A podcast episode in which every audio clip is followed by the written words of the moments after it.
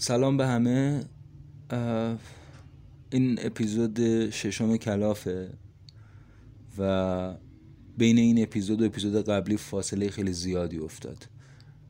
توی این مدت خیلی پیام دادن از همه عذرخواهی کردم با بعضیا کمی بیشتر صحبت کردم درد و دل کردیم یکم. اونا بیشتر حال منو توی این روزا می‌دونستن.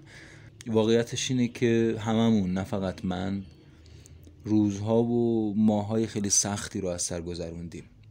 از دی ماه و خونه هایی که ریخته شد تا قطعی اینترنت و سرنگونی هواپیمای مسافربری و این روزا هم که کرونا واقعا ظرفیت یادم چقدر مگه؟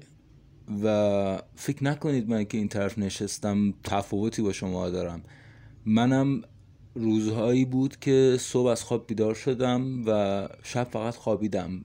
تو این فاصله هیچ کاری نکردم جز اینکه قصه خوردم جز اینکه ناراحت بودم. هیچ هیچ کاری نمی کردم دست و دلم به هیچ چیز نمی رفت خیلی جالبه. حتی سرودها و شعرها و شعارها بعد از سالها دوباره معنا پیدا می‌کنن. البته که اینا شما رو حبتی نداره ولی دارم میگم شاید که باعث بشه این ارتباط قلبی که بینمونه خورده قوی تر بشه. وگرنه چیزی که زیاد پادکست خوب فارسی و همیشه انتخاب براتون هست. چند روز پیش داشتم توی اینستاگرام پستای دوستامو نگاه می‌کردم یه پست دیدم از یکی از دوستام که از تاریخ یمینی جمله نقل کرده بود نوشته بود که دانست که استراب در مهنت جز مهنت نیفزاید. راستش اینجا اون نقطه بود که فکر کردم دیگه کافیه. یعنی با همه این دردا شاید ما بتونیم یه مسیر متفاوتی رو پیدا بکنیم. برای اینکه باز مثل همیشه یه کورسوی امیدی برای خودمون ایجاد کنیم. زنگ زدم به یکی از دوستام مهدی زارعی که مجسم سازه و فیلم سازه. می‌دونستم که مهدی سالها پیش فرانسه رفته مونالیزا هم دیده و خب عاشق هنرم هست مهدی. فکر کردم که این اپیزود رو با صحبت مهدی و تجربهش از مواجهه با مونالیزا شروع کنم.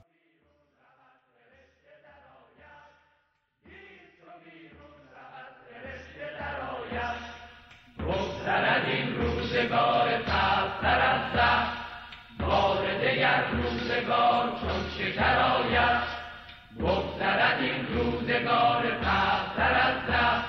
بار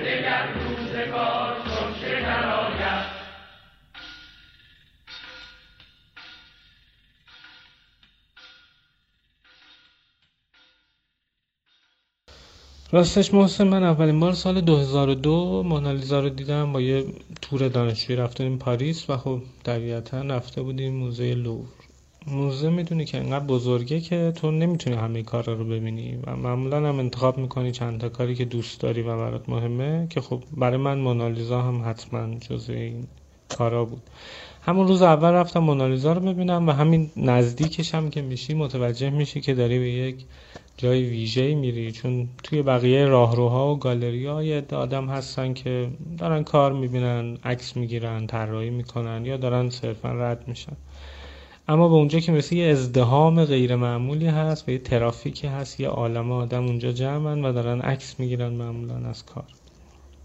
من رسیدم به این ازدهامه و خب آروم آروم سعی کردم رامو باز کنم برم نزدیک و از بهترین جا و نزدیکترین جا کارو ببینم.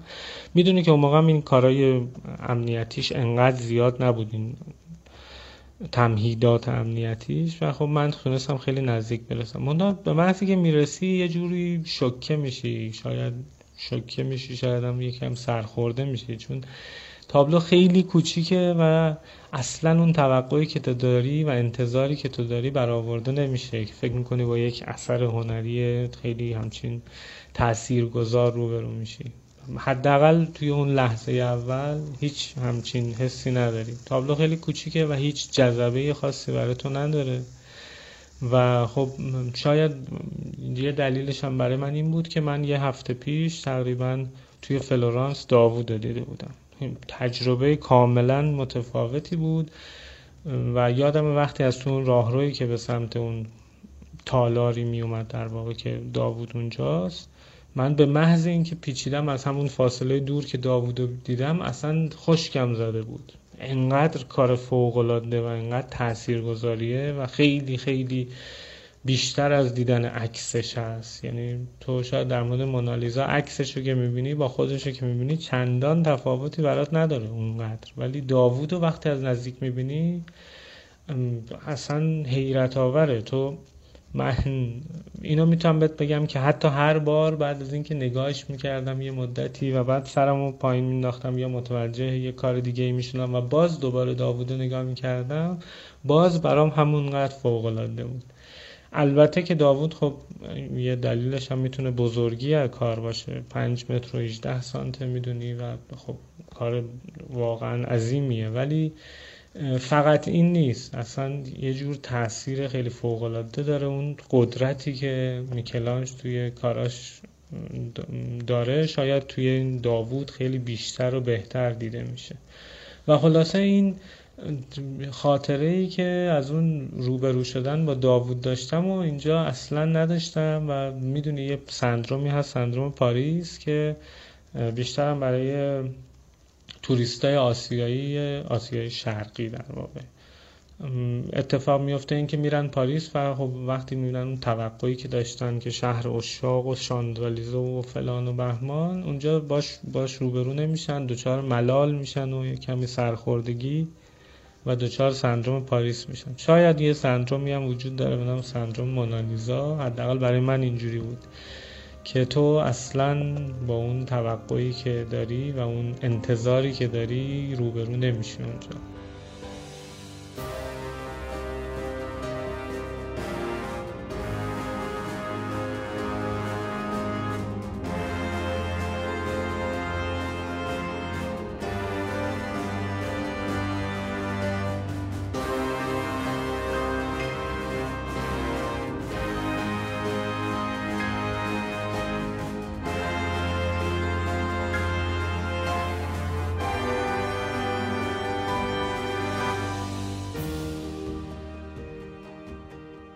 اوایل قرن بیستم جهان آبستن اتفاقات مهمی بود.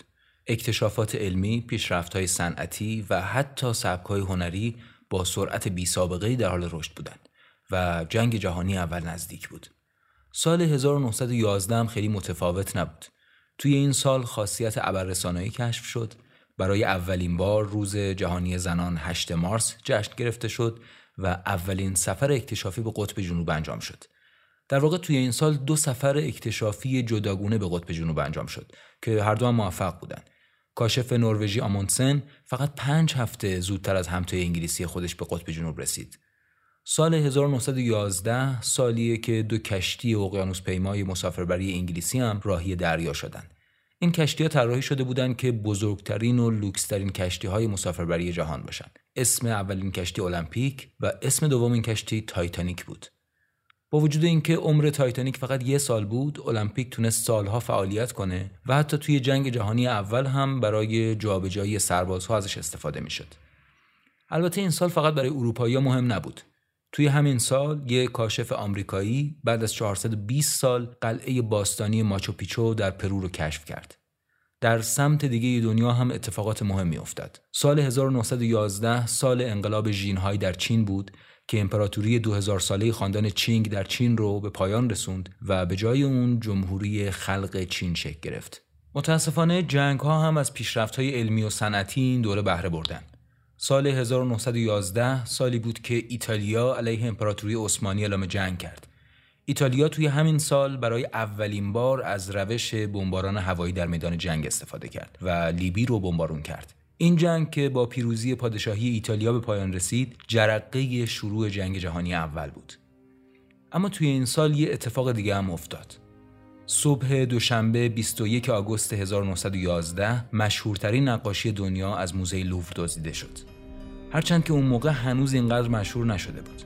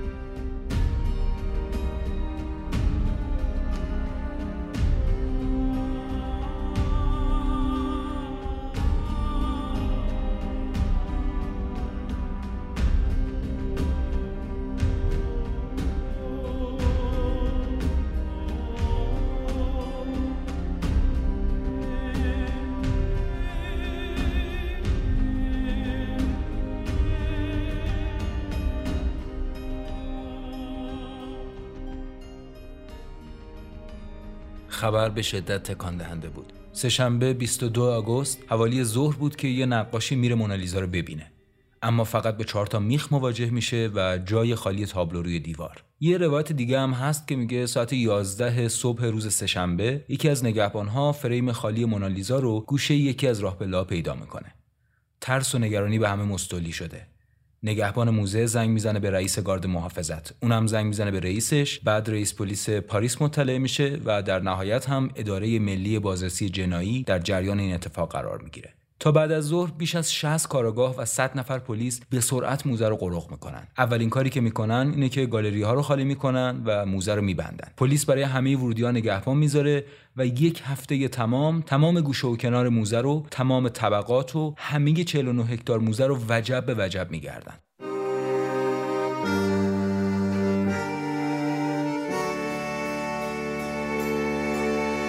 تردیدی نیست که مونالیزا مشهورترین نقاشی دنیاست. سال گذشته ده و دو دهم میلیون نفر از لوور بازدید کردند که طبق برآوردها 80 درصد از این تعداد میان لوور که فقط مونالیزا رو ببینن.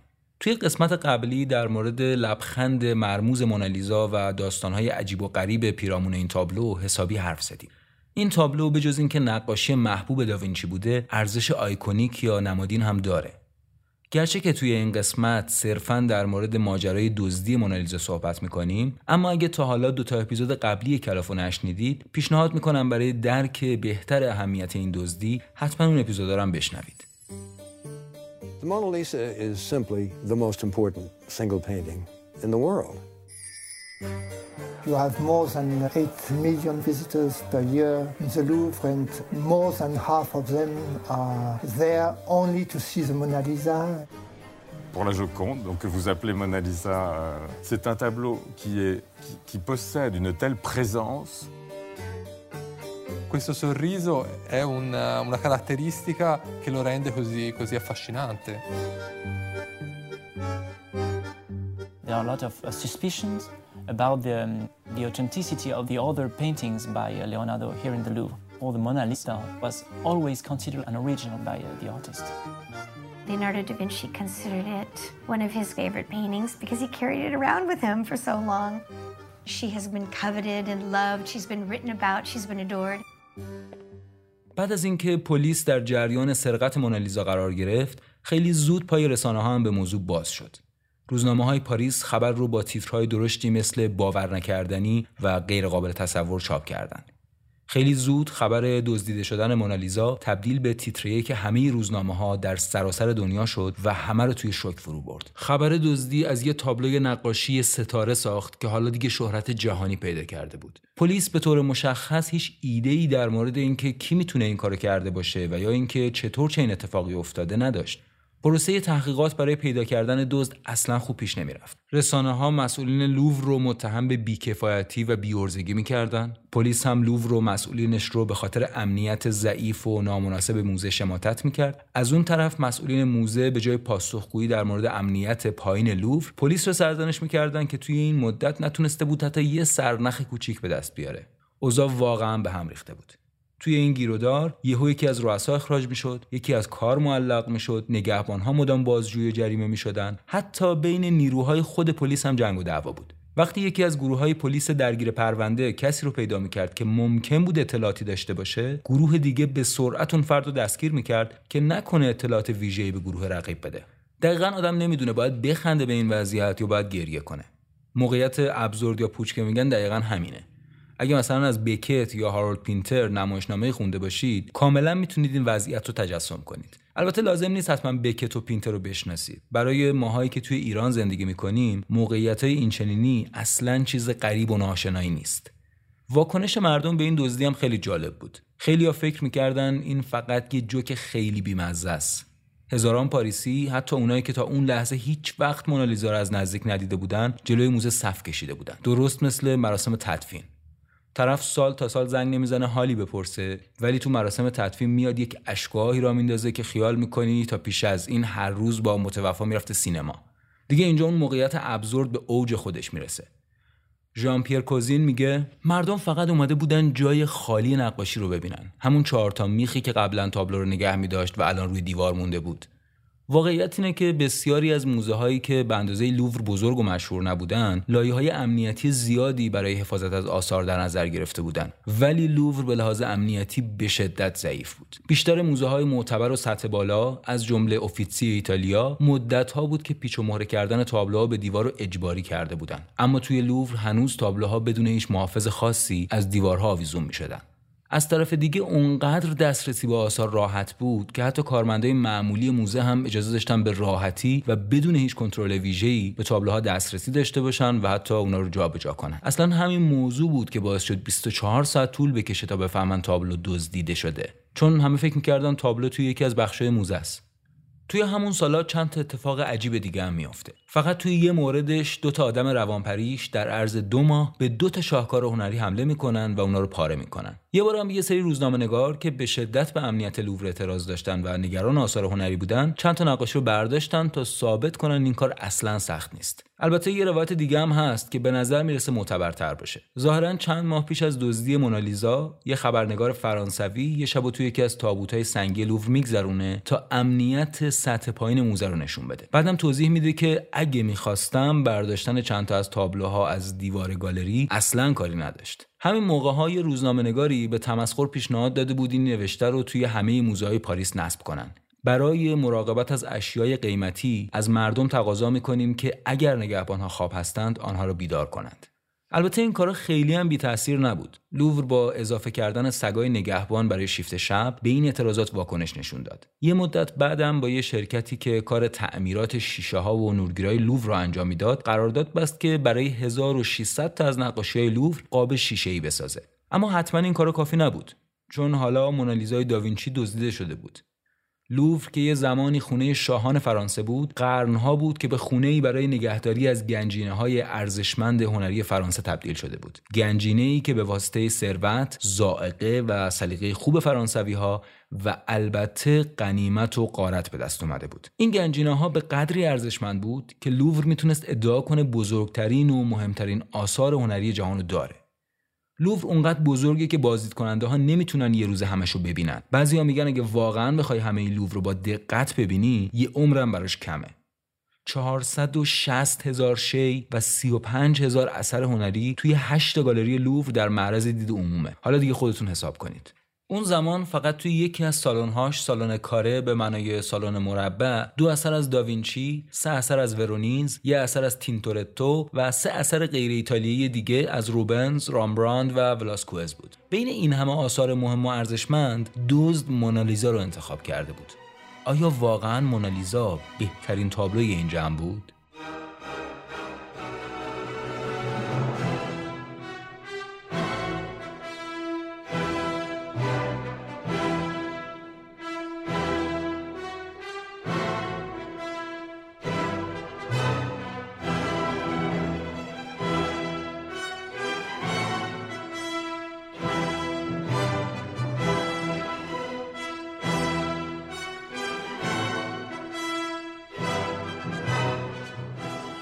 سال 1911 که داریم ازش صحبت می‌کنیم اوایل قرن بیستم و اواخر قرن 19 طولانیه.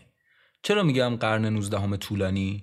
چون بعضی از مورخان به حد فاصل سالهای 1815 تا 1914 که آغاز جنگ جهانی اول بود قرن 19 طولانی میگن.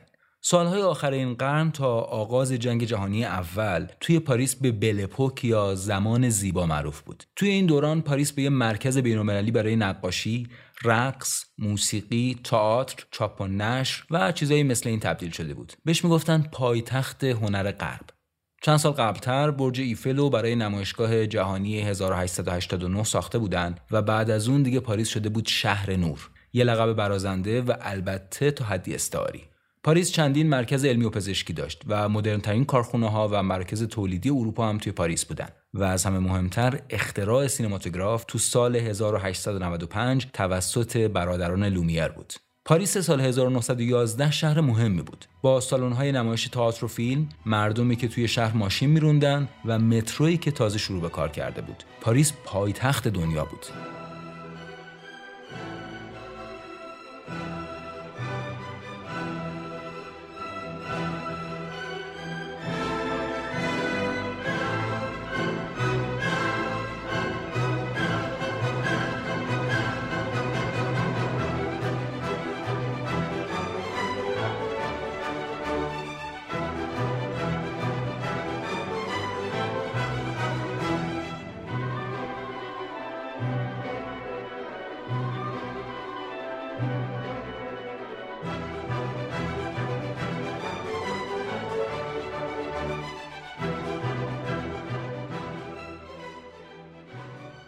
توی یه همچین دوره زمانی دزدیده شدن مونالیزا از لوور که مثل یه قلعه توی قلب پاریسه مردم و حسابی توی شک و ناراحتی فرو برد. مردم می اومدن جلوی در موزه و گل میذاشتن انگار که عزیزشون رو از دست داده باشن. خیلی نامه می نوشتن و از دوست خواهش می‌کردن که مونالیزا رو برگردونه. این کارها البته مختص روزای اول نبود و تقریبا تا زمانی که مونالیزا پیدا بشه کم و بیش ادامه داشت. پلیسی که نهایتا مسئولیت پرونده رو به عهده گرفت لویی لپین بود. رئیس پلیس پاریس. مردی که روزنامه ها بهش می‌گفتن بهترین پلیس دنیا. لپین به همراه ارتشی از کارآگاهان مجرب پلیس وارد عمل میشه و مو به مو همه چیز رو بررسی و بازسازی می‌کنه. نقاشی روز دوشنبه دزدیده شده بود روزی که لوور برای تمیزکاری بسته بوده. هیچ کدوم از نگهبانها متوجه جای خالی مونالیزا روی دیوار نشده بودند یا اگه هم متوجه شده بودند پیش خودشون فکر کرده بودند که احتمالا تابلو برای عکاسی به آتلیه منتقل شده چون دوشنبه ها عکاسای لوور تابلوها رو میبردن آتلیه برای عکاسی کاتالوگ و کارت پستالا و اینجور چیزا. فرداش یعنی سهشنبه موزه باز میشه ولی مونالیزا هنوز روی دیوار نیست. نهایتا ساعت 11 صبح یکی از نگهبانها قاب خالی مونالیزا رو توی یکی از راهپله‌ها پیدا می‌کنه و بعد شروع می‌کنن به جستجوی مونالیزا توی موزه ولی وقتی اثری از مونالیزا پیدا نمی‌کنن دیگه کم کم نگرانی ها برای غیبت مونالیزا شروع میشه. اما بازم هیچکس باورش نمیشه. هی به من می‌گفتن محال مونالیزا دزدیده شده باشه.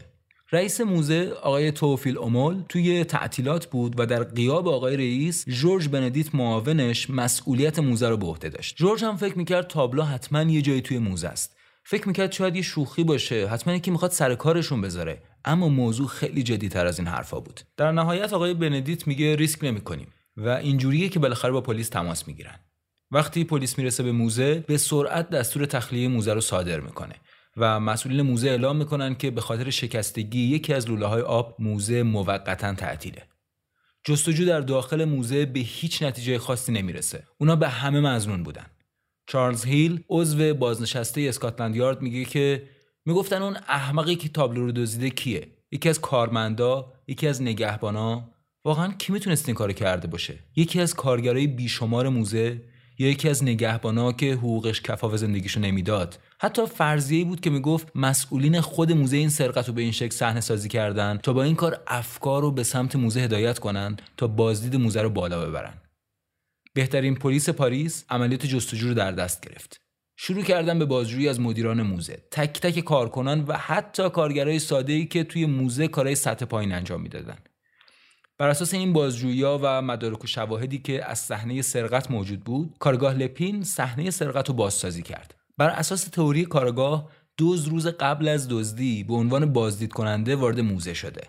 بعد یه جای قایم شده و شب و توی موزه گذرونده. بعدا مشخص شد لوور پر از اتاقکای کوچیکه که برای انبار کردن وسایل نظافت و بومقابای اضافی و اینجور چیزا استفاده می شده و هیچکس نمی‌دونه دقیقا چند تا از این اتاقا وجود داره. روز بعد دوشنبه بوده. دوشنبه ها موزه تعطیل بود. دوست توی مخفیگاه خودش منتظر میمونه تا نگهبان سالن برای استراحت و سیگار کشیدن بره بیرون. بعد لباس کارگرای موزه رو میپوشه و از مخفیگاهش میاد بیرون و تابلو رو از روی دیوار برمیداره. نقاشی رو می‌زنه زیر بغلش و از راه پله کناری میره پایین. تو راه پله نقاشی رو از قابش جدا می‌کنه. پلیس بعدا بقایای قاب و یه گوشه تاریک راه پله پیدا کرد. اما بعد با یه مشکل بزرگ مواجه میشه. در قفل بوده و یکی هم داشته میومده اون سمت. کارگاه لپین معتقد بود که دوست فورا نقاشی رو زیر لباسش مخفی می‌کنه و شروع می‌کنه به قرقر کردن که این دستگیره در چی شده؟ چرا این در دستگیره نداره؟ اون کسی که داشته می اومده پایین یه لوله کش بوده. لوله کش میگه آروم باش چیزی نیست. من ابزار دارم الان بازش می‌کنم. و بعد در رو باز می‌کنه. دوز منتظر میمونه تا لوله کش به اندازه کافی دور بشه. بعد از کنار نگهبانای اون قسمت که داشتن چرت می‌زدن رد میشه و وارد خیابون میشه. یه رهگذری هم بعدا گفت که یه مرد رو توی پیاده رو دیده که یه بسته ای رو هم می‌کرده. دور بسته پارچه سفید پیچیده شده بوده. دیده که مرد یه شیء فلزی براق و پرت کرده توی جوب کنار خیابون. رهگذره گفت که رفته ببینه اون شی چیه. دیده که یه دستگیره دره. از اونجا به بعد دیگه هیچ رد و نشونی از سارق نیست. سووه همون لوله کشی که در باز کرده بود صورت مرد و یادش نمیاد. و خب پلیس هم شاهد یا سرنخ دیگه ای نداشت. در همین حین گزارش زیادی در مورد مونالیزا از سراسر اروپا می رسید. یکی از گزارش هایی که به پلیس پاریس رسید می‌گفت که دوتا مرد که داشتن دوتا بوم رو حمل می‌کردن توی یک کشتی به مقصد نیویورک دیده شدن. بلافاصله بعد از دریافت این گزارش هشدارهای لازم به ماموران ویژه پلیس و ماموران گمرک داده شد. اما بعدا معلوم شد که این گزارش هم مثل بقیه گزارش ها ساختگی بوده. برای مدت ها هنوز خبر دزدی تیتر اول همه روزنامه ها بود. از منچستر تا ساو پائولو از میلان تا پاریس. تایمز لندن تیتر زده بود پاریس در شوک. واشنگتن پست نوشت دنیای هنر در بهت و حیرت فرو رفته است. اما شاید بهترین تیتر مربوط به نیویورک تایمز بود که نوشته بود سرقت مونالیزا چنان حال و هوایی ایجاد کرده که پاریسی ها فعلا شایعه جنگ و فراموش کردند. مونالیزای سال 1911 مونالیزایی که ما امروز می‌شناسیم نبود. مونالیزای امروز یه نماد جهانیه. جالبه که اون موقع حتی واشنگتن پست هم اشتباه کرد و به جای مونالیزا تصویر یه نقاشی دیگر رو چاپ کرد. اما با همه اینا بیشترین واکنش ها مربوط به روزنامه های فرانسوی بود. روزنامه لیلوستراسیون نوشته بود کدوم مجرم جسوری کدوم آدم مرموزی کدوم کلکسیونر دیوانه کدوم عاشق مجنونی دست به یه همچین دزدی زده همه دست به دست هم داده بودن که هر جوری هست مونالیزا رو پیدا کنن. لوور و پلیس 6500 تراکت و پوستر از مونالیزا رو چاپ و توزیع کردن تا مردم به محض دیدنش بشناسنش. لوور برای مونالیزا 25000 فرانک جایزه در نظر گرفته بود. روزنامه لیلاستراسیون با اون عنوان جالبش هم جایزه 40000 فرانکی گذاشته بود. خیلی زود رقیبش یعنی روزنامه پاریس جورنال 50000 فرانک جایزه گذاشت. روزنامه لامتن هم فراخوان داده بود که هر غیبگو یا پیشگویی که بتونه بگه تابلو کجاست 5000 فرانک جایزه دریافت می‌کنه. پلیس و مسئولین از یه طرف دنبال سرنخ بودن. انواع و اقسام جادوگرا و پیشگوها هم از طرف دیگه هی آدرسای جور و جور می‌دادن. اکثرا هم چیزای مشابهی می‌گفتن. می‌گفتن سوخته تیکه تیکه شده و بعد انداختنش تو دریا و از اینجور چیزا. توی این فضا هر کسی می‌تونست یه نامه برای روزنامه بنویسه و همسایه یا همکارش رو به دزدی متهم کنه. ظرف مدت کوتاهی هزاران نامه نوشته شد. نامه ها پر بودن از تئوری های عجیب و غریب در مورد سرنوشت تابلو. یه آشوب واقعی بود. روزنامه هم هر خبری رو هر چند کوچک و بی اهمیت چاپ می‌کردن. یکی از تئوری این بود که این سرقت جزئی از نقشه آلمانیا برای بیحیثیت کردن فرانسویا بوده.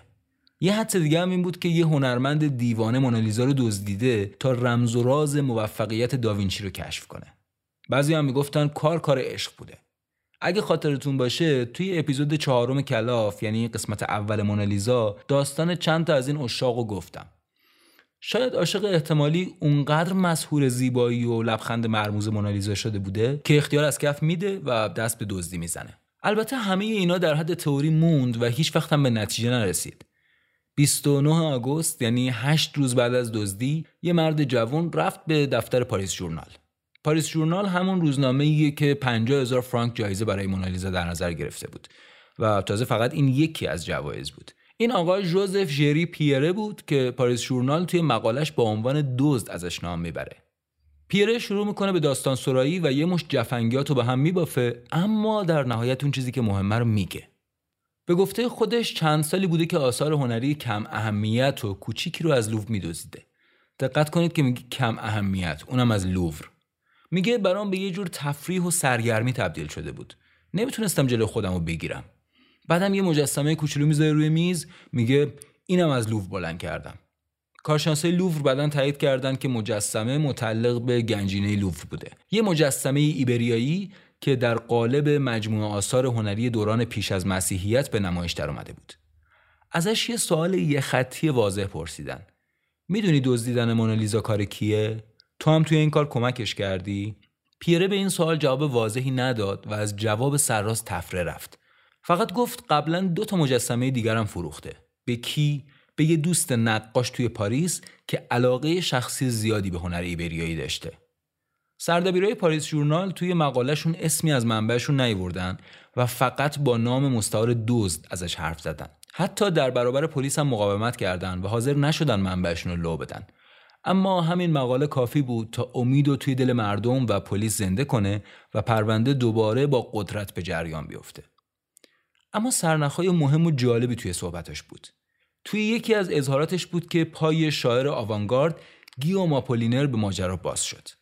پلیس بعدا فهمید که پیره قبلا دستیار آپولینر بوده و همین هم باعث شد پلیس بره پی سرنخا گیوم آپولینر شاعر، نمایشنامه نویس، رمان نویس و منتقد هنری فرانسوی بود که اصالتی لهستانی ایتالیایی داشت.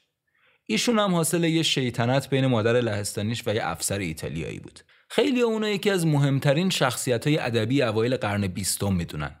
اونا ادعا می‌کنن که آپولینر در شکلگیری و رشد بعضی از جنبش های هنری مثل فوتوریسم، کوبیسم، داداییسم و سورالیسم تاثیرگذار بوده. خودش هم شاعر بزرگ و توانمندی البته. آپولینر با هنرمندای خیلی زیادی حشر و نشر داشت. به خاطر روحیاتش بیشتر جذب افرادی می‌شد که بورژوازی رو به چالش میکشیدن یا کاملا بر علیهش بودن. داستان از این قرار بود که آپولینر عضو وفادار گروه دوستان مدرنیست پیکاسو یا همون باند پیکاسو بود. بعد از اینکه پیکاسو در 1900 به پاریس نقل مکان کرد، دورش رو با هنرمندایی که مثل خودش سنت شکن بودن پر کرد. هنرمندایی با باورهای به شدت رادیکال مثل گیوم آپولینر، مکس جاکوبز، شاگال، مارسل دوشان خودشون اسمشو گذاشته بودن دار و دسته پیکاسو ولی بین مردم به مردان وحشی پاریس معروف شده بودن. اونطور که میگن اونا تلاش می‌کردن با کارهای ساختار شکنشون مرز هنر سنتی و حتی فرهنگ معاصر رو جابجا کنن. فرناند اولیویه عشق اول پیکاسو توی یادداشت‌های روزانه‌اش راجع به دار و دسته پیکاسو چیزای جالبی نوشته. این یادداشت‌ها مربوط به حدود سال 1907 الان 6 ماهی که دارم اینجا با پابلو زندگی می‌کنم وقتی رسیدم استودیو خیلی گرم بود الان به شکل وحشتناکی سرده من توی تخت زیر لحاف میمونم تا از سرما یخ نزنم. نه زغالی هست نه آتیشی و نه پولی. ماکس جاکوبز و آپولینر هر روز اینجان پیکاسو و گیوم می‌تونن همه شب و به پیشنهادها خلاقیتها آوازها و حتی ادای ماکس بخندن. استودیو از خنده ما پر میشه. هممون میریم تو mood مسخره بازی و مثل بچه ها همدیگه رو تشویق می‌کنیم تا ببینیم در نهایت کی مسخره تره با این اوصاف اصلا هم عجیب نبود که پلیس فکر کنه اینا همونایی هستن که چنین کاری ازشون برمیاد. پلیس حسابی خونه آپولینه رو زیر رو کرد ولی ظاهرا هیچی پیدا نکرد. اما اون دوتا مجسمه که پیره گفته بود به یه دوست نقاش تو پاریس فروخته ته یکی از کمدای استودیوی پیکاسو بود. آپولینر که به شدت نگران بود پیغام فرستاد برای پیکاسو که زودتر بیا پاریس. اون زمان پیکاسو و فرنانده جنوب فرانسه بودن. پیکاسو که رسید پاریس هر دو به شدت نگران بودن. هر دوشون مهاجر بودن. خب پیکاسو که اسپانیایی بود آپولینر هم لهستانی اصل بود ولی ایتالیا به دنیا آمده بود. در هر حال هر دو به شدت نگران بودن که نکنه از فرانسه دیپورت بشن. بالاخره پیکاسو و آپولینر تصمیم می‌گیرن آثار جرم از بین ببرن. نیمه شب 5 سپتامبر توی هوای گرم و سنگین تابستونی از استودیو می‌زنن بیرون. نمی‌تونن کار اسکه بگیرن چون ریسک بزرگیه. کشون کشون چمدون چهار کیلومتر با خودشون می‌برن. استرس و نگرانی یه لحظه دست از سرشون بر نمیداره. فرنان توی خاطراتش ماجرا رو اینطور توصیف می‌کنه. هر دوشون رو می‌بینم که مثل بچه های پشیمون که حسابی ترسیدن و شکن دارن برای فرار برنامه ریزی می‌کنن. بعد تصمیم گرفتن خودشون رو از شر مجسمه ها خلاص کنن. تصمیم نهایی این شد که همون شب برن و چمدونی رو که مجسمه ها توشه بندازن تو رودخونه سن. اونا نیمه شب از خونه زدن بیرون و پای پیاده رفتن به سمت سن. حدود دو صبح برگشتن. خسته و داغون. هنوز چمدون با محتویاتش باهاشون بود. اطراف سن پلکیده بودن ولی نتونسته بودن خودشون رو راضی کنن که چمدون رو بندازن تو رودخونه. فکر می‌کردن کسی دنبالشونه. چند ساعت تمام هزار و یک جور ماجرا و دردسر رو تصور کرده بودن. یکی از یکی بدتر و عجیبتر. صبح روز بعد آپولینر رفت سراغ یکی از editor های روزنامه پاریس ژورنال و بهش گفت حاضره مجسمه های دزدی رو به روزنامه تحویل بده به شرط اینکه اسمی از اون برده نشه. طرفم قبول کرد. اما به محض اینکه مجسمه ها به روزنامه رسید پلیس پیگیر ماجرا شد و editor روزنامه پاریس ژورنال که از دستگیری میترسید هویت آپولینر رو فاش کرد. پلیس توی جستجوی خونه آپولینر نامه های پیره رو هم پیدا کرد. بعد آپولینر رو برای بازجویی بردن اداره پلیس. آپولینر که حسابی ترسیده بود برای اینکه اوضاع بدتر نشه و پای معشوقش و مادرش به ماجرا باز نشه خیلی زود همه چیز رو لو داد و به گناه خودش و پیکاسو در مورد مجسمه های ایبریایی اعتراف کرد.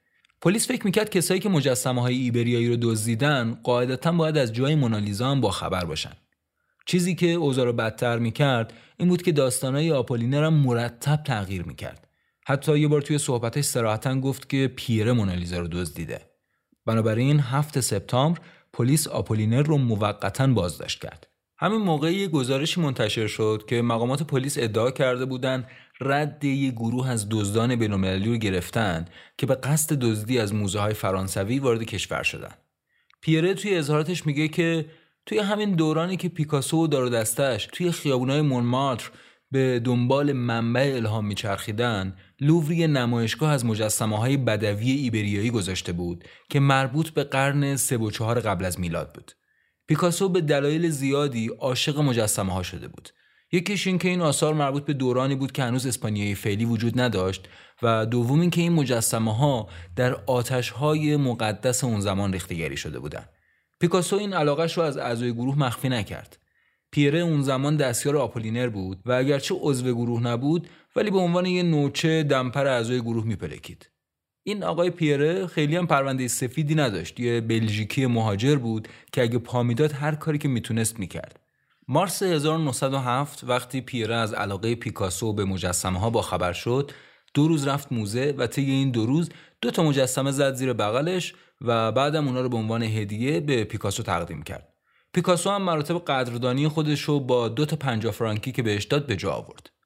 پیکاسو به حدی این صورت کار دوست داشت که اینا تبدیل شدن به منبع الهامش برای شکلگیری یکی از شاهکاراش به اسم دوشیزگان آوینیان. نقاشی که آری اسکاتی اعتقاد داره خیلی یا آنتیتز مونالیزا میدوننش. این آقای ای آر اسکاتی نویسنده کتابی با عنوان لبخند محو شده دزدی مرموز مونالیزا. در مورد اهمیت تابلوی دوشیزگان آوینیون پیکاسو همینقدر بدونید که تبدیل شد به یکی از مظاهر کوبیسم. توی هر دورانی و هر سبکی معمولا یه اثری هست که خیلی شاخصه و یه جورای معرف اون سبکه. مثلا مونالیزا معرف دوران رنسانسه یا شب پرستاره ونگوگ نماد پست امپرسیونیسمه دوشیزگان آوینیون هم شد نماد کوبیسم. سال 1907 که نقاشی تموم شد پیکاسو اسمشو گذاشت فاحش خانه آوینیون. نقاشی تصویر پنج تا فاحشه است توی فاحش خانه ای که در خیابان آوینیون در محله گوتیک شهر بود. اما بعد از 9 سال وقتی در سال 1916 این اثر برای اولین بار به نمایش گذاشته شد محتواش غیر اخلاقی محسوب می‌شد. بنابراین آندر سالومون منتقد هنری که مدیریت نمایشگاه پیکاسو رو هم به عهده داشت اسم اثر رو به دوشیزگان آوینیون تغییر داد تا خیلی برای مردم شوکه کننده نباشه و بتونن باش راحتتر ارتباط برقرار کنن. البته پیکاسو اصلا از این عنوان جدید خوشش نمی اومد و فقط به عنوان یه مسامحه اسم نقاشی رو گذاشت دختران آوینیون. سه چهره سمت چپ نقاشی با الهام از همون مجسمه های ایبریایی ترسیم شده و برای اینکه اثر به لحاظ ترکیب بندی یک نواخت نشه دو نفر سمت راست رو با الهام از صورتک های آفریقایی کشید که اونا رو هم توی کلکسیون شخصی خودش داشت. این ایبریا هم که چند بار گفتم در واقع شبه جزیره توی جنوب غربی اروپا است. بخشای بزرگی از اسپانیا و پرتغال و بخشایی از فرانسه و جبل طارق و آندورا اینا همه با هم ایبریا رو تشکیل میدن. برگردیم به دارو دسته پیکاسو. توی سالهای بعد علیرغم کم و زیاد شدن چند عضو گروه دارو دسته پیکاسو شاکله اصلیش رو حفظ کرد. پیره که برای مدتی از فرانسه رفته بود آمریکا اونجا خیلی نتونست دوام بیاره. وضع مالیش حسابی خراب شد و نهایتا سال 1911 برگشت به پاریس و توی آپارتمان دوست و رئیسش آپولینر مستقر شد. بیپولی وحشتناکی که دچار شده بود یه بار دیگه پیره رو به این فکر انداخت که بره سراغ لوور که در و پیکر درست حسابی نداشت و یه اثر دیگه بدزده آپولینر که از این تصمیم پیره مطلع شد به شدت ناراحت شد و خواهش کرد که بیخیال این کار بشه. اما پیره تصمیمش گرفته بود. یه شب که یه مهمونی توی خونه آپولینر بود یهو پیره مجسمه رو گذاشت روی شومینه خونه آپولینر. آپولینر هم شاکی شد و انداختش بیرون. توی بعضی از منابع گفته شده که این مهمونی و این اتفاق دقیقا همون تاریخی بوده که مونالیزا به سرقت رفته. شاید همین دلخوری و خرده حسابی که با آپولینر داشت به اضافه جایزه قابل توجهی که در نظر گرفته شده بود باعث شد که پیره بره دفتر پاریس ژورنال و شروع کنه به داستان سرایی و مطرح کردن اتهام دزدی. بعد از این اتفاقات و دستگیری و اعتراف آپولینر ساعت هفت صبح 8 سپتامبر یعنی 19 روز بعد از دزدیده شدن مونالیزا پلیس پیکاسو رو به عنوان مزنون اصلی احضار کرد. اتفاقی که پیکاسو هیچ وقت نتونست فراموشش کنه. پیکاسو هنرمند معروف حالا در انظار عمومی به عنوان معروفترین دزد تاریخ هنر شهرت پیدا کرده بود. خیلی زود دادگاه تشکیل شد و هر دو نفر یعنی پیکاسو و آپولینر توی دادگاه حاضر شدن. توی دادگاه وقتی با هم روبرو شدن به قدری سرد بودن که انگار هیچ وقت همدیگر رو ندیدن و اصلا همو نمی‌شناسن. پیکاسو یه بلوز خالدار پوشیده بود با دستمال گردن که همیشه میپوشید. تیپش نشون می‌داد که می‌خواد خودش رو با صلابت و شجاع و با اعتماد به نفس نشون بده. اما در مورد آپولینر ریچاردسون اینجوری توصیفش می‌کنه. رنگ پریده و شلخته و ریش نتراشیده یقه پیراهنش باز بود و کراوات نداشت. جسته لاغر و نحیفی هم داشت. یه آدم داغون و رقت آور که نگاه کردن بهش هم دردناک بود. البته باید حواسمون باشه که آپولینر چند روزی بازداشت بود و مستقیما از بازداشتگاه اومده بود دادگاه. توی دادگاه هر دو نفر مکررا گفته های خودشون و همدیگر رو نقض کردن. آپولینر پیکاسو رو متهم کرد که مجسمه ها رو برده به دفتر روزنامه. پیکاسو هم گفت که آپولینر از جای مونالیزا باخبره. وقتی قاضی پرونده دریو به پیکاسو گفت که به نظرشون عضوی از یه گروه خلافکار بزرگه که مونالیزا رو دزدیدن یهو فرو ریخت. دیگه خبری از اون هنرمند خوشتیپ و خوشپوش نبود. اعتماد به نفسی که داشت یهویی ناپدید شد. زد زیر گریه. در حالی که به شدت ترسیده بود ملتمسانه می‌گفت که چنین گروهی رو نمی‌شناسه. حتی قسم خورد که نمی‌دونسته مجسمه های ایبریایی دزدی بودن. البته ادعای چرتی بود واقعا. زیر هر دوتا مجسمه مهر شده بود و با حروف بزرگ نوشته شده بود اموال لوور. به قاضی التماس می‌کرد که حرفاشو باور کنه. می‌گفت هیچ ارتباطی به دزدیده شدن مونالیزا نداشته و نداره. دادگاه برای هر دو نفر وحشتناک پیش رفت. دو تا هنرمند بزرگ در طی دادگاه تبدیل به موجوداتی ضعیف و آشفته و گیج شده بودند. مدام اشک میریختند و با شرمندگی از محضر دادگاه طلب بخشش می‌کردند. فرناند فکر می‌کنه که اون لحظه ها خجالت آورترین لحظات زندگی پیکاسو بودن. میگه فکر می‌کنم پیکاسو هیچ وقت منو برای اینکه تو اون حال دیدمش نمیبخشه. توی دادگاه پیکاسو متوجه شد که آپولینر بهش اتهام دزدی آثار هنری زده. بعد وقتی قاضی ازش پرسید که آپولینر می‌شناسه یا نه یه آن دوباره اعتماد به نفس خودش رو به دست آورد سرش آورد بالا و با خشم گفت من هرگز این مرد رو ندیدم. با همه اینا دادگاه در نهایت به این نتیجه رسید که نه آپولینر و نه پیکاسو هیچ نقشی توی ناپدید شدن مونالیزا نداشتن. بعدا مشخص شد که پلیس صرفا با این هدف بهشون اتهام زده که نشون بده بیکار نبوده و یه سرنخی توی پرونده به دست آورده. دوازده سپتامبر آپولینر و پیکاسو آزاد شدن و ظاهرا بعد از اون هیچ وقت هم دیگه برای بازپرسی احضار نشدن. ولی تا مدت ها هر دو نفر فکر می‌کردن که تحت تعقیبن. پیکاسو تمام روز توی استودیوش میموند و فقط گاهی شبا از استودیو بیرون می‌رفت. فرناند اولیویه دوست دخترش میگه پیکاسو پارانویا داشت و فکر می‌کرد که هنوزم مزنون به دزدی و نگهداری مونالیزاست. این چند تا نقل قولی که از فرناندو اولیویا آوردم بخشایی از خاطراتشه که توی کتابی به اسم دوست داشتن پیکاسو منتشر شده. البته بعد از این اتفاقات پیکاسو چند تا از تاثیرگذارترین کاراشو کشید. اصلا دوره کوبیست پیکاسو بعد از این اتفاقات شکل گرفت ولی آپولینر بعد از این ماجرا دیگه هیچ وقت نتونست خودش رو پیدا کنه. توی جنگ جهانی اول به عنوان سرباز برای فرانسه داوطلب شد. قبلا درخواست شهروندی فرانسه رو داده بود ولی رد شده بود و از این موضوع به شدت دلخور بود. قضیه اتهامش در مورد مونالیزا هم به شدت روش اثر گذاشته بود. شاید نامنویسی توی ارتش فرانسه یک کمی این دردا رو التیام می‌داد. چون که در نهایت نامنویسی توی ارتش فرانسه باعث شد که شهروندی فرانسه رو بگیره. 1916 ترکش می‌خوره به سرش و مجروح میشه اما زنده میمونه. ولی نهایتا توی 11 نوامبر 1918 توی 38 سالگی میمیره و بعد توی قبرستان معروف پرلاشز دفن میشه. جالبه که تقریبا نیم قرن بعد یه فیلمسازی به اسم گیلبرت پروتو با پیکاسو مصاحبه می‌کنه و در مورد اون اتفاقات می‌پرسه. پیکاسو میگه قاضی بهم گفت این مردم می‌شناسی؟ من گفتم هرگز ندیدمش و دیدم که حالت صورت گیوم تغییر کرد. صورتش مثل گیاش سفید شده بود. هنوزم که یادش میافتم شرمنده میشم.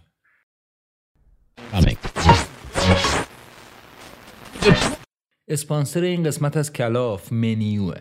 منیو یه منو آنلاینه که صاحبان رستوران ها و کافهدارها می‌تونن عکس و قیمت و جزئیات محصولشون رو توش وارد کنن و مشتریاشون بدون نصب هیچ اپلیکیشنی فقط از طریق مرورگر تلفن همراهشون به منو دسترسی داشته باشن.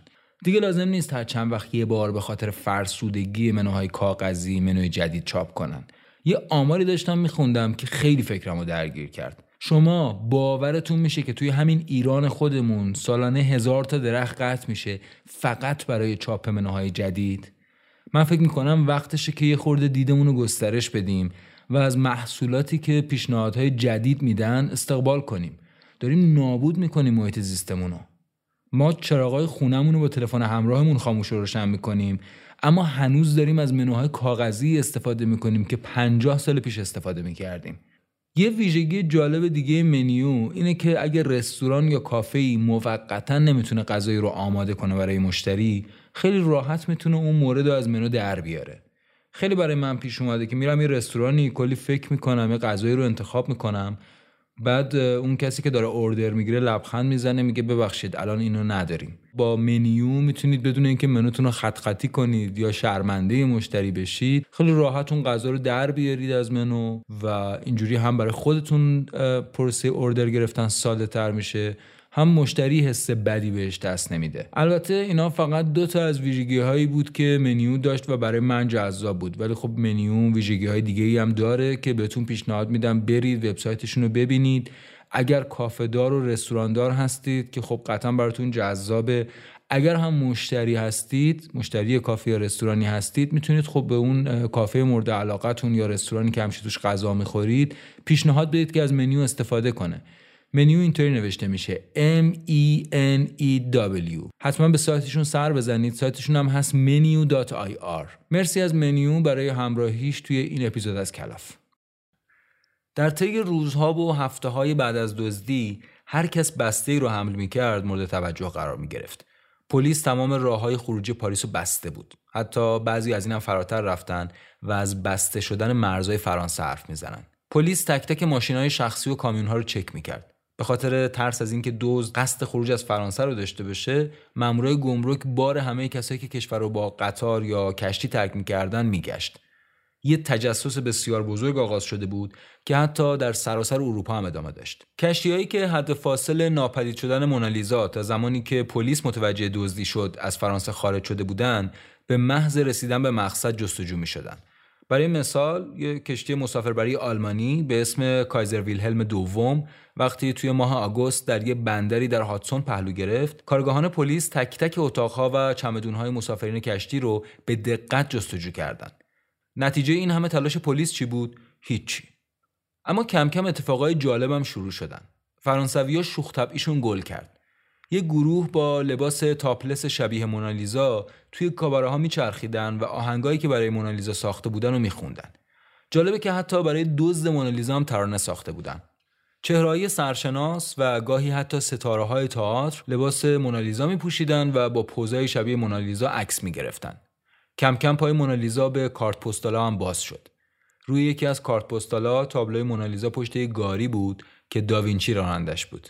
گاری هم داشت فرانسه رو ترک می‌کرد یا توی یکی دیگه از کارت پستالا مونالیزا داشت به فرانسه دماغ درازی می‌کرد سیمون ریت میگه جوک ها، معماها و تصاویر کارتونی زیادی در این مورد میساختن.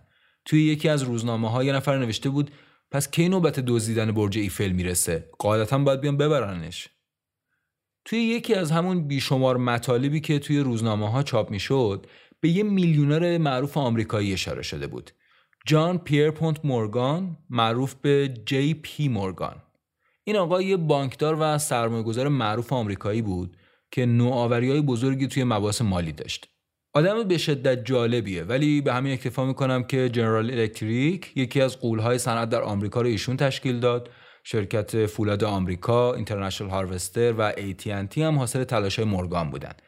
بحران مالی ابتدای قرن بیستم توی آمریکا هم با درایت ایشون خاتمه پیدا کرد. بسیاری از کارشناسان مباحث مالی به مورگان لقب بزرگترین بانکدار تاریخ آمریکا دادن.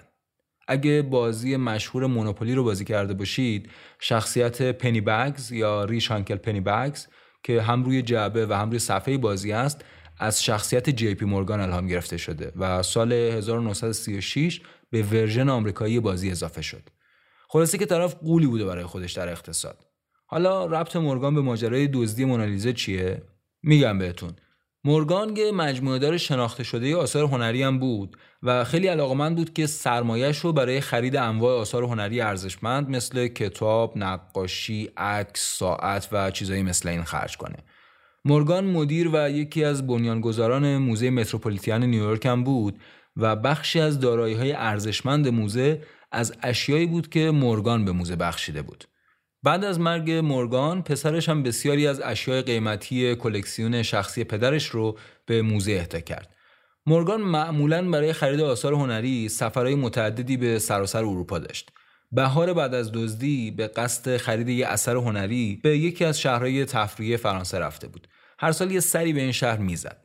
همون موقع چند تا از روزنامه های پاریس گزارش های منتشر کردند با این مضمون که دو مرد مرموز با پیشنهاد فروش مونالیزا رفتن پیش مورگان. مورگان بلافاصله این اتفاق رو تکسیب کرد ولی بیش از یه تکسیب ساده چیز دیگه ای نگفت. تا اینکه یه خبرنگار فرانسوی برای مصاحبه رفت پیش مورگان. ازش پرسید آیا این جریان واقعیت داره؟ مورگان یکم توی همون حالت به چشمای خبرنگار نگاه کرد بعد انگار که بخواد چیزی رو بگه سرش یکم آورد پایین.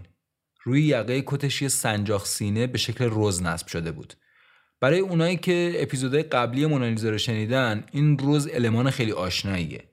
این سنجاق سینه که روی کت مورگان بود نشان فرماندهی لژیون دونور و سومین رتبه از لژیون دونور بود. کلا لژیون دونور پنج سطح و درجه بندی داره. شوالیه افسر فرمانده افسر بزرگ و صلیب بزرگ. عضویت در لژیون دونور هم محدود به اتباع فرانسه است. با این حال اتباع سایر کشورها که به فرانسه خدمت کردند یا از آرمانهاش حمایت کردند ممکنه به دریافت نوعی از لژیون نائل بشن که تقریبا همون چیزیه که به عنوان عضویت در لژیون شناخته میشه. مورگان این نشان و تازگی ها از دولت فرانسه دریافت کرده بود. مشخص نبود که به چه دلیل به یه همچین افتخاری رسیده اما بعضی از خبرنگارهای فرانسوی یه فرضیه‌ای داشتن که خیلی جالبه. بر طبق این فرضیه مورگان اعلام آمادگی کرده بود که به هر کسی که مونالیزا رو به لوور برگردونه بی هیچ سوالی یک میلیون دلار به عنوان جایزه پرداخت کنه. اوایل سپتامبر همون سال لوور بعد از یه دوره کوتاه تعطیلی دوباره برای بازدید عموم باز شد. تعداد بازدید کننده های لوور به طرز قابل توجهی بیشتر از قبل بود. بازدید کننده ها می اومدن که جای خالی مونالیزا رو ببینن. یعنی همون چهار تا قلاب نگهدارنده تابلو که الان روی دیوار مونده بود. یکی از این بازدید کننده های توریستی بود که اواخر سال 1911 برای بازدید به لوور رفته بود. توی دفترچه خاطراتش فضا رو اینطور شرح میده. هیجان مردم به حدی بود که انگار مونالیزا دقیقا همون لحظه دزدیده شده. این جوون یه نویسنده شناخته شده است برای ما، فرانس کافکا. راست میگه، فضای عجیبی بود واقعا. بعضی حتی پای دیواری که مونالیزا قبلا روش بود دسته های گل میذاشتن. چیزی که همه می‌خواستن بدونن و مدام هم در موردش گمان زنی می‌کردن این بود که این جناب دزد با تابلویی که حالا دیگه مشهورترین اثر هنری جهان بود کجا می‌تونه رفته باشه؟ اما خب تنها سرنخی که وجود داشت یه اثر انگشت بود و دستگیره دری که پلیس توی جوب بیرون موزه پیدا کرده بود. اون لوله کشی که ادعا کرده بود در راه پله رو برای دزد باز کرده چهره دزد رو نمی‌تونست خیلی خوب به یاد بیاره. هر روز میشوندنش روی صندلی و صدها عکس از کارمنده فعلی و قدیمی موزه میذاشتن جلوش تا شاید بالاخره بتونه دزد رو شناسایی کنه توی این مدت پلیس ناچار بود هر خبر و حتی شایعی رو در مورد مونالیزا یا محل اختفای احتمالیش جدی بگیره. خیلی از این شایعات خبر از حضور مونالیزا توی ایتالیا، آلمان، لهستان، انگلیس، روسیه، آمریکا، آرژانتین، برزیل، پرو و حتی ژاپن می‌دادن. ولی می‌تونید حدس بزنید نتیجه چیه دیگه؟ تا دسامبر دیگه کم کم پلیس هم از پیدا کردن مونالیزا ناامید شده بود. هیچ سرنخ جدیدی پیدا نشده بود و سرنخهای اندک قبلی هم کمکی به حل پرونده نمی‌کرد. بنابراین پلیس ناچار بود برای کمرنگ کردن این ناکامی بزرگش توجهش رو به سمت دیگه ای معطوف کنه. همون موقع ها گروهی که بانک می‌زدن ترس و وحشت عجیبی توی پاریس ایجاد کرده بودن. این گروه برای اولین بار در تاریخ برای فرار از محل سرقت از ماشین استفاده کردند. یک سال بعد از ناپدید شدن مونالیزا کم کم مسئولین لوور هم مجبور شدن با این واقعیت روبرو بشن که ممکنه تابلو هرگز به موزه برنگرده. بنابراین یک کپی از مونالیزا رو جایگزین مونالیزای اصلی کردند و دقیقا روی همون دیوار نصب کردن. اما با گذشت زمان کپی مونالیزا شروع کرد به رنگ پریدگی و خراب شدن. خیلی از بازدید کننده ها حتی وقتی از کنارش رد می شدن دیگه نگاهش نمی کردن. انگار نمی‌خواستن دیگه این مرگ تراژیک براشون یادآوری بشه. این شد که یه روز در دسامبر 1912 بازدید کننده ها با یه تابلوی دیگه مواجه شدند که دقیقا جای مونالیزا به دیوار آویزون شده بود. بالداسار کاستیلیونه اثر رافائل. البته همچنان هر از چندگاهی داستانهایی از دیده شدن مونالیزا شنیده می‌شد. از جمله یکی از داستانها در مورد یه دلال آثار هنری به اسم هنری جی دووین بود که می‌گفتن بهش پیشنهاد شده مونالیزا رو بخره. اما دووین اصلا خوش وارد ماجرا نکرد و قضیه رو شوخی گرفت. تا اینکه یه داستان جدید شروع شد. نوامبر 1913 بیشتر از دو سال بعد از ناپدید شدن مونالیزا آلفرد جری دلال آثار هنری یه نامه عجیب دریافت کرد که توش نوشته بود مونالیزا پیش منه نامه رو هم با اسم لئوناردو امضا کرده بود لئوناردو توی نامه گفته بود که یه ایتالیایی وطن پرسته که یهو تصمیم گرفته یکی از چندین گنجینه ای رو که ناپلئون از ایتالیا غارت کرده به کشورش برگردونه علاوه بر این توی نامه نوشته بود که علیرغم اینکه نمیشه روی مونالیزا قیمت گذاشت و اونم این کار برای پول نکرده اما اگه کشورش بخواد بهش جایزه ای بده اون رد نمی‌کنه. جری که پشت پاکت رو دید متوجه شد که نامه از یه دفتر پست در پاریس ارسال شده. واقعیتش اینه که تردیدهای زیادی وجود داشت. به حال توی این دو سال کم از این داستانهای خیالی و غیر واقعی اتفاق نیفتاده بود. اما با همه اینا جری نامه رو به جووانی پوجی مدیر گالری اوفیتسی فلورانس نشون داد این گالری اوفیتسی یکی از موزه مطرح دنیاست توی اپیزودهای قبلی هم چند جایی بهش اشاره کردیم اتفاقا یکی از آثار بحث برانگیز موزه اوفیتسی تابلوی پرستش مغان داوینچیه. پوجی پیشنهاد داد که جری لئوناردو یا همون فروشنده مونالیزا رو به فلورانس دعوت کنه. چند بار با هم قرار گذاشتن و آقای لئوناردو نامه فرستاد و قرار رو کنسل کرد. دیگه پوجی کم کم به این باور رسیده بود که قضیه سرکاریه تا اینکه 9 دسامبر یه تلگرام از لئوناردو دریافت کرد که نوشته بود میلانه و فردا می‌رسه فلورانس. اون موقع پوجی مدیر گالری اوفیتسی تو فلورانس نبود. برای یه کاری رفته بود بولونیا. جری سریع تلگرام فرستاد برای پوجی با این مضمون که طرفمون میلانه و فردا با شی مورد نظر می‌رسه اینجا. حضورت لازمه لطفا جواب بده. پوجی هم در جواب گفت که فردا نمی‌تونه برگرده ولی پس فردا فلورانسه. فردای اون روز آقای لئوناردو اومد. یه مرد جوون و لاغر با کت شلوار و کراوات و سیبیل مرتب. جری تصمیم داشت یه جوری معطلش کنه تا فردا که پوجی هم برسه. لئوناردو رو برد توی دفترش کرکره رو کشید و با کنجکاوی پرسید تابلو رو آورده یا نه. لئوناردو گفت نه گذاشتمش تو تو, تو هتل. جری در مورد اصالت تابلو پرسید و هنوز حرفش تموم نشده لئوناردو پرید توی صحبتش. این مونالیزه اصلیه. مطمئن باش که خودشه. بعدش صحبت رسید به جایزه که از قبل توی نامه بهش اشاره شده بود. جری میگه 500 هزار لیر جایزه خواست. رقمی در حدود 100 هزار دلار. جری هم قبول کرد. بعدش قرار گذاشتن که دوباره فردا همدیگه رو ببینن. فردا دوباره لئوناردو اومد و جری پوجی رو بهش معرفی کرد.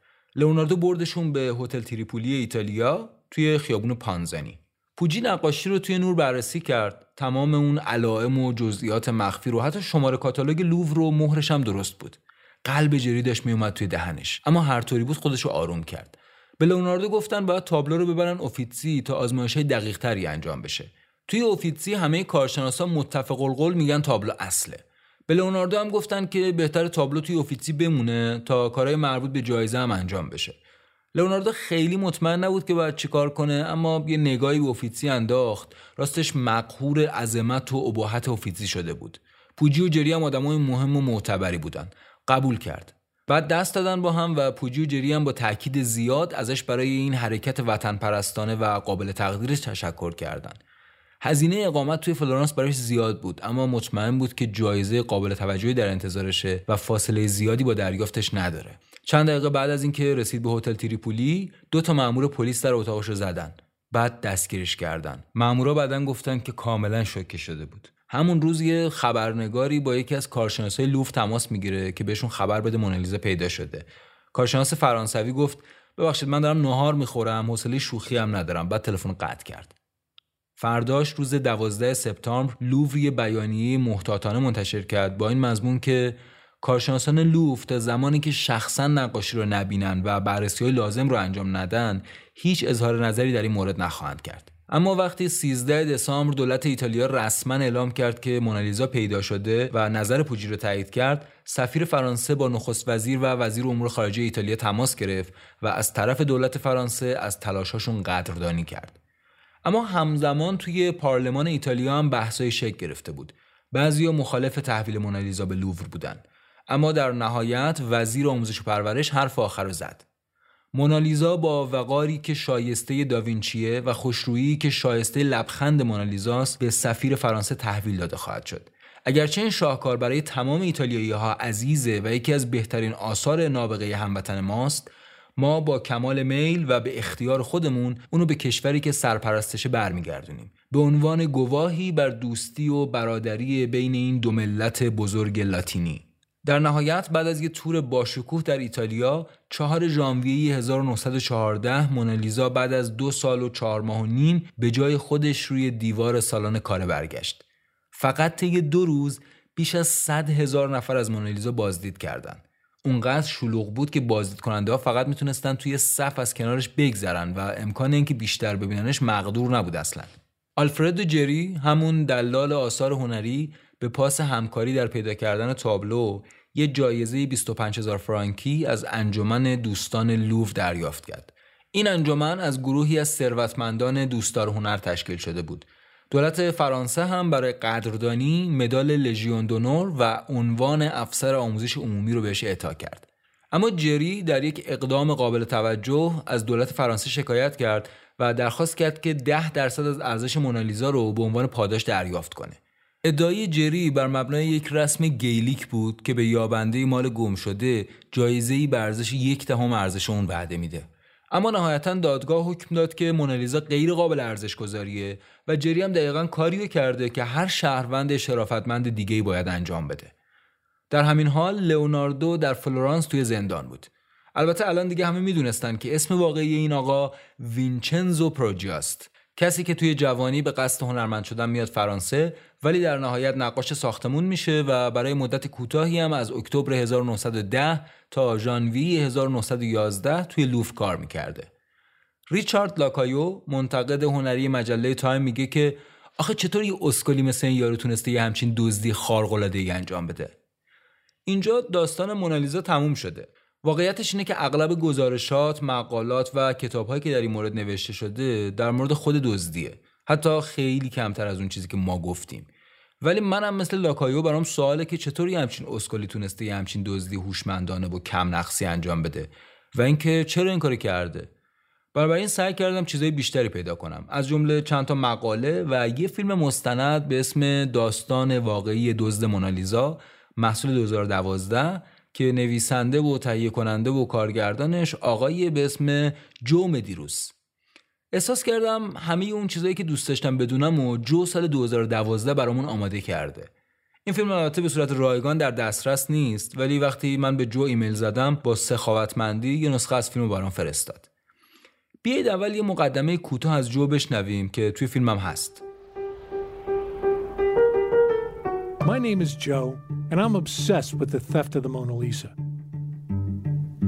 I was 25 years old when I found out the painting had been stolen, and I spent more than 30 years trying to figure out how the man who did it did it. It all started when I opened this book and read this sentence. On August 21st, 1911, an Italian mason, Vincenzo Perugia, stole the picture to take to Italy. Really? همش از زمانی شروع شد که من کتاب زندگی زمانه و هنر لئوناردو داوینچی رو خوندم. اونجا نوشته بود در 21 آگوست 1911 یک کارگر معمولی مشهورترین نقاشی دنیا رو دزدید که ببره ایتالیا. واقعیتش اینه که من می‌خواستم بدونم چطوری کارگر معمولی همچین کاری کرده. سال 1976 بود. اون موقع برای تحقیق و به دست آوردن اطلاعات باید از خونه می‌زدی بیرون. مثل الان اینترنت و کتابخونه های آنلاین و این چیزا نبود. من یه نویسنده تازه کار بودم و فکر می‌کردم میشه از دزدی مونالیزا یه فیلم فوقالعاده ساخت. من می‌خواستم فیلم نامش رو بنویسم. ولی هرچی بیشتر درباره داستان میفهمیدم بیشتر با خودم فکر می‌کردم که یه چیزی این وسط کمه. اینکه هدف وینچنزو پروژیا از دزدی چی بوده؟ یه عالمه دلیل و امکان وجود داره. وطن پرستی، پول، عشق، انتقام فیلمساز ما جو توی 41 سالگی فیلمنامه نویس هالیوود میشه ولی هیچ وقت نمی‌تونه فیلمنامه پروژیا رو تموم کنه. تا اینکه یه روز توی جستجوهاش به اسم چلستینا پروژیا برمیخوره دختر وینچنزو پروژیا. چلستینا اینجای داستان داره تولد 84 سالگیش رو جشن می‌گیره. خیلی سال از دزدی گذشته. ولی در هر حال جو با پیدا کردن چلستینا به این فکر می‌کنه که چرا تا داشته سعی می‌کرده یه فیلمنامه داستانی بنویسه؟ همینجا تصمیم می‌گیره که یه فیلم مستند در این باره بسازه. جو میره میلان و بعدم میره به یه شهر کوچیک توی شمال ایتالیا نزدیک مرز سوئیس به اسم دومنزا. چلستینا تو دومنزا زندگی می‌کنه. وینچنزو هم همینجا به دنیا آمده. توی اولین برخورد با چلستینا متوجه میشه که اون خیلی فرصتی برای شناخت پدرش نداشته. چون وقتی پدرش میمیره اون تازه تاتی تاتی یاد گرفته بوده. تعریف می‌کنه که پدرش با یه بطری شامپاین و شیرینی میاد تو خونه. بعد یهو یه حمله قلبی بهش دست میده و همونجا جلوی چلستینا میفته روی زمین. وینچنزو 8 اکتبر 1925 یعنی دقیقا روز تولدش توی 44 سالگی میمیره. طبق رسوم اون زمان همسر وینچنزو با برادر ازدواج می‌کنه و چلستینا تا سالها هیچی از پدرش نمی‌دونسته چون جریان دزدی یه جورایی لکه ننگی برای خانواده بوده. وقتی چلستینا توی 18 سالگی توی فرمانداری شهر کار پیدا می‌کنه دوستاش صداش می‌زدن ژکوندینا یعنی مونالیزای کوچک. و اونم هیچ ازشون نمی‌پرسه که چرا یه همچین چیزی بهش میگن. تا اینکه توی 20 سالگی دوست پسرش که بعدا با هم ازدواج می‌کنن جریان رو براش تعریف می‌کنه. در حال چلستینا توی 20 سالگی تازه با پدرش و ماجرای دزدی آشنا میشه. جو میگه توی شهر کوچیک دومنزا هیچ اثری از پروژیا نیست. هیچ نشونه ای از این که این آدم یه روزی اینجا به دنیا آمده و اینجا زندگی کرده نیست. پسرخاله پروژیا معاون فرمان داره. جو ازش می‌پرسه چرا یادمانی از پروژیا نیست؟ پسرخاله میگه قانون اجازه نمیده برای کسی که سابقه دار بوده بنای یاد بود درست کنیم یا اینکه یه خیابون بنامش کنیم. بعد تعریف می‌کنه میگه حتی یه بار می‌خواستیم یه پارکینگ عمومی بنامش کنیم ولی نذاشتن. اما جالبه که روی یکی از دیوارهای شهر یه پلاک یاد بود برای موسولینی نصب کردن. موسولینی که هممون می‌دونیم پایگزار فاشیسم بوده و باعث چه جنایات فجیعی شده. امیدوارم یه روزی بتونیم یکم راجع صحبت کنیم. بگذریم. جو یه چیز جالبم تعریف می‌کنه. میگه توی شهر یه تابلویی هست که روش نوشتن مراقب باشید تونی نیفته روتون. این تونی بنده خدایی بوده که شب مست می‌کنه و حین اینکه داشته دنبال سویچ ماشینش میگشته میفته ته دره. خلاصه که هیچ اثری از پروژیان نیست. جز یه جا تو قبرستون. البته خود پروژه تو فرانسه دفن شده اما چلستینا یه سنگ قبر یادبود خریده و برای یادبود پدرش گذاشته توی قبرستون. جو به چلستینا میگه بیا یکم راجع به دزدی حرف بزنیم. تو فکر می‌کنی که پدرت چرا نقاشی رو دزدید؟ چلستینا میگه بابام توی لوفر کار می‌کرد. اونجا فرانسوی به جای اینکه اسمش رو صدا کنن بهش می‌گفتن ماکارونی. اونا یه جوری مسخرش می‌کردن به خاطر اینکه ایتالیایی زیاد پاستا می‌خورن. اونم از این موضوع کلافه و خسته میشه و میگه به من میگید ماکارونی بهتون نشون میدم کی ماکارونیه. اون با دزدیدن مونالیزا می‌خواست از فرانسوی انتقام بگیره. جو می‌پرسه تو دوست داری ما توی این فیلم چی بگیم؟ چلستینا میگه من می‌خوام شما به همه بگید و بفهمونین که بابام اصلا و ابدا به خاطر پول این کارو نکرده بود. من عمیقا باور دارم که بابام می‌خواسته اون تابلو رو برگردونه ایتالیا. چلستینا اعتقاد داره که کاری که پدرش کرده به خاطر وطن پرستیش بوده؟ چیزی که خود وینچنزو پروجیو هم بارها و بارها گفته بود. اما به نظر می‌رسه این همه ماجرا نباشه. چلستینا خودش هم دقیقا نمی‌دونه چه اتفاقی افتاده و بیشتر دلش می‌خواد بدونه واقعیت از چه قرار بوده. ولی در عین حال نگرانه که چیزایی در مورد پدرش بفهمه که دلش نمی‌خواد. میترسه تصویر زیبایی که از پدرش داره مخدوش بشه. ولی در هر حال چلستینا از جو می‌خواد که حقیقت رو کشف کنه. ولی واقعا چطور ممکن بود؟ سالها از اتفاق گذشته بود هیچ مدرک فیزیکی وجود نداشت و حتی کسانی که درگیر پرونده بودن هیچ کدوم زنده نبودن. مقالات و گزارشات زیادی در این مورد نوشته شده بود که اشتباهات زیادی هم توشون بود. حتی خیلیشون همدیگر رو نقض می‌کردن. بیشتر این گزارش ها و حتی کتابایی که در این مورد نوشته شده بود در مورد این بودن که دزدی چطوری انجام شده. تقریبا هیچ کدومشون در مورد کسی که این کار انجام داده چیز زیادی نگفته بودن. اینکه پروژیا واقعا کی بوده؟ انگیزه یا انگیزه های واقعیش چی بوده؟ جو میره سراغ دوستی توی پاریس و بعد اون دوستش دو نفر رو بهش معرفی می‌کنه که توی لوور مسئول آرشیو بودن. اونا 1500 تا عکس دیجیتالی از مدارک لوور و گزارش های پلیس و عکس و برش های روزنامه برای جو میفرستن. یکی از عکس‌ها مربوط می‌شد به دسامبر 1913 یعنی زمان بازداشت پروژیا تو ایتالیا جو میگه من تا حالا کسی رو ندیده بودم که موقع بازداشت کلا شاپ سرش باشه جو حالا با این همه مدارک و منابع باید مینشست و سعی می‌کرد یه روایت خوب و مناسب از کل ماجرا پیدا کنه. ماجرا از صحنه سرقت شروع میشه. نقاشی روز دوشنبه دزدیده شده بود، روزی که لوور برای تمیزکاری بسته بود.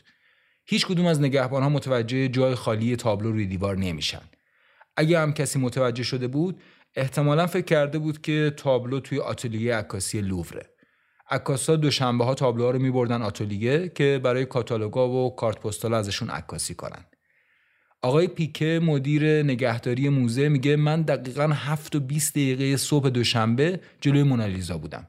با یکی از همکارا قدم می‌زدیم توی موزه جلوی مونالیزا که رسیدیم بهش گفتم این تابلو ارزشمندترین اثر موزه است.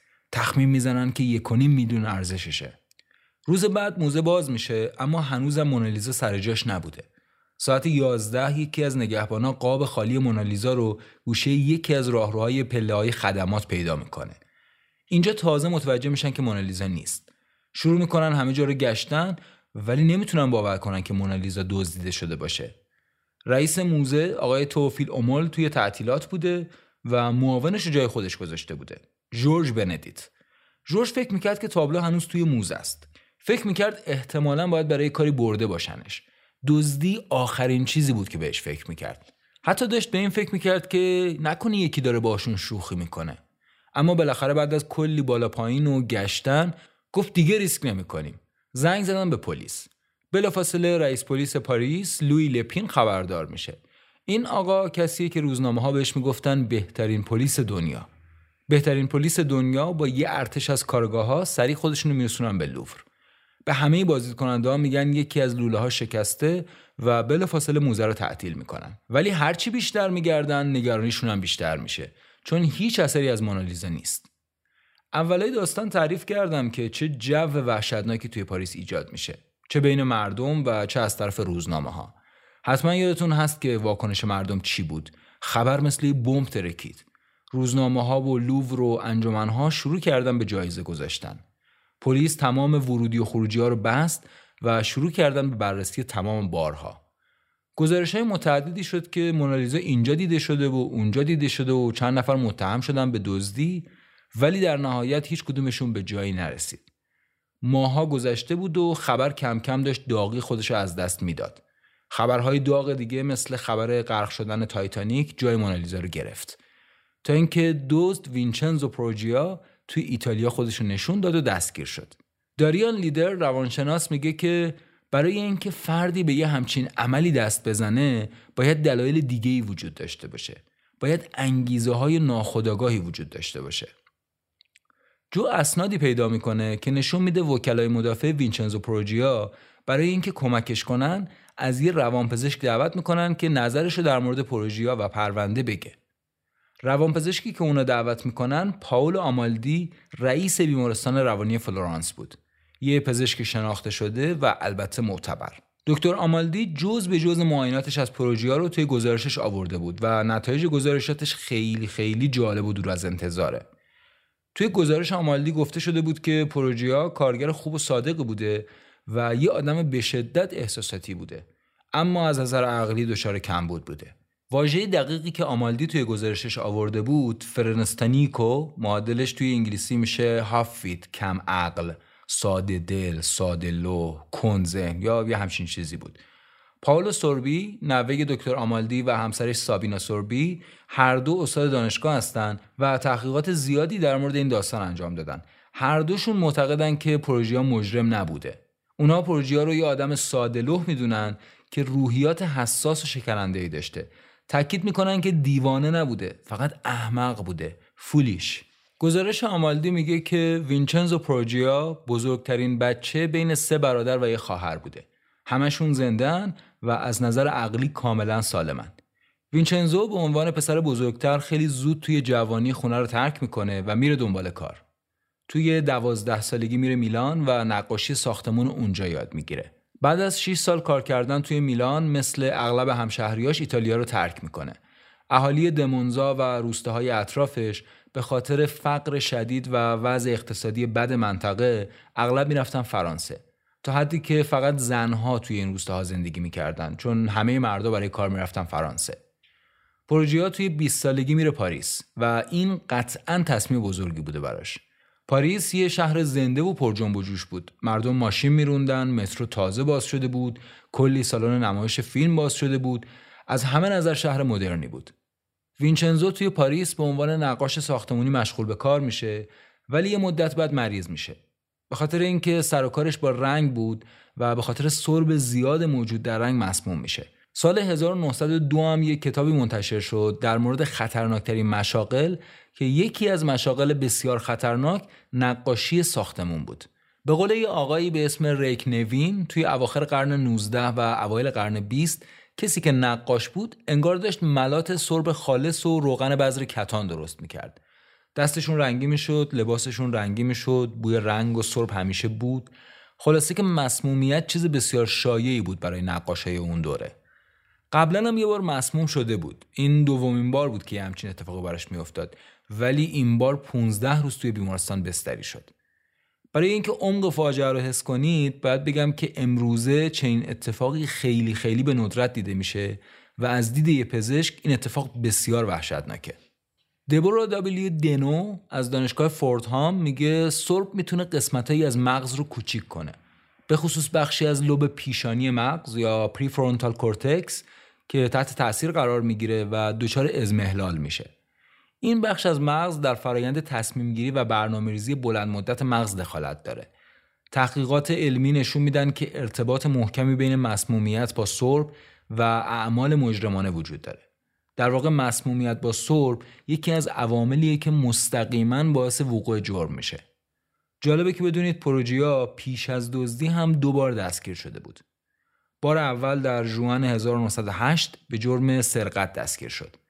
داشت از ماکون برمیگشت پاریس منتظر قطار بود رفت یه غذای خورد یه لبی هم تر کرد بعد داشت برمیگشت ایستگاه قطار دید چند تا بچه دارن با چند تا لوله بازی می‌کنن رو زمین قلتشون میدن تا گفت دارید چیکار می‌کنید بچه ها پا گذاشتن به فرار. وینچنزو هم لولا رو برداشت که بذاره یه گوشه ای ولی انقدر مست بود که یهو یکی از لولا از دستش افتاد. مردمی که صدا رو شنیدن یهو شروع کردن به داد و فریاد که آی دزد ایتالیایی گرفتنش. بار دومم ژانویه 1909 بود.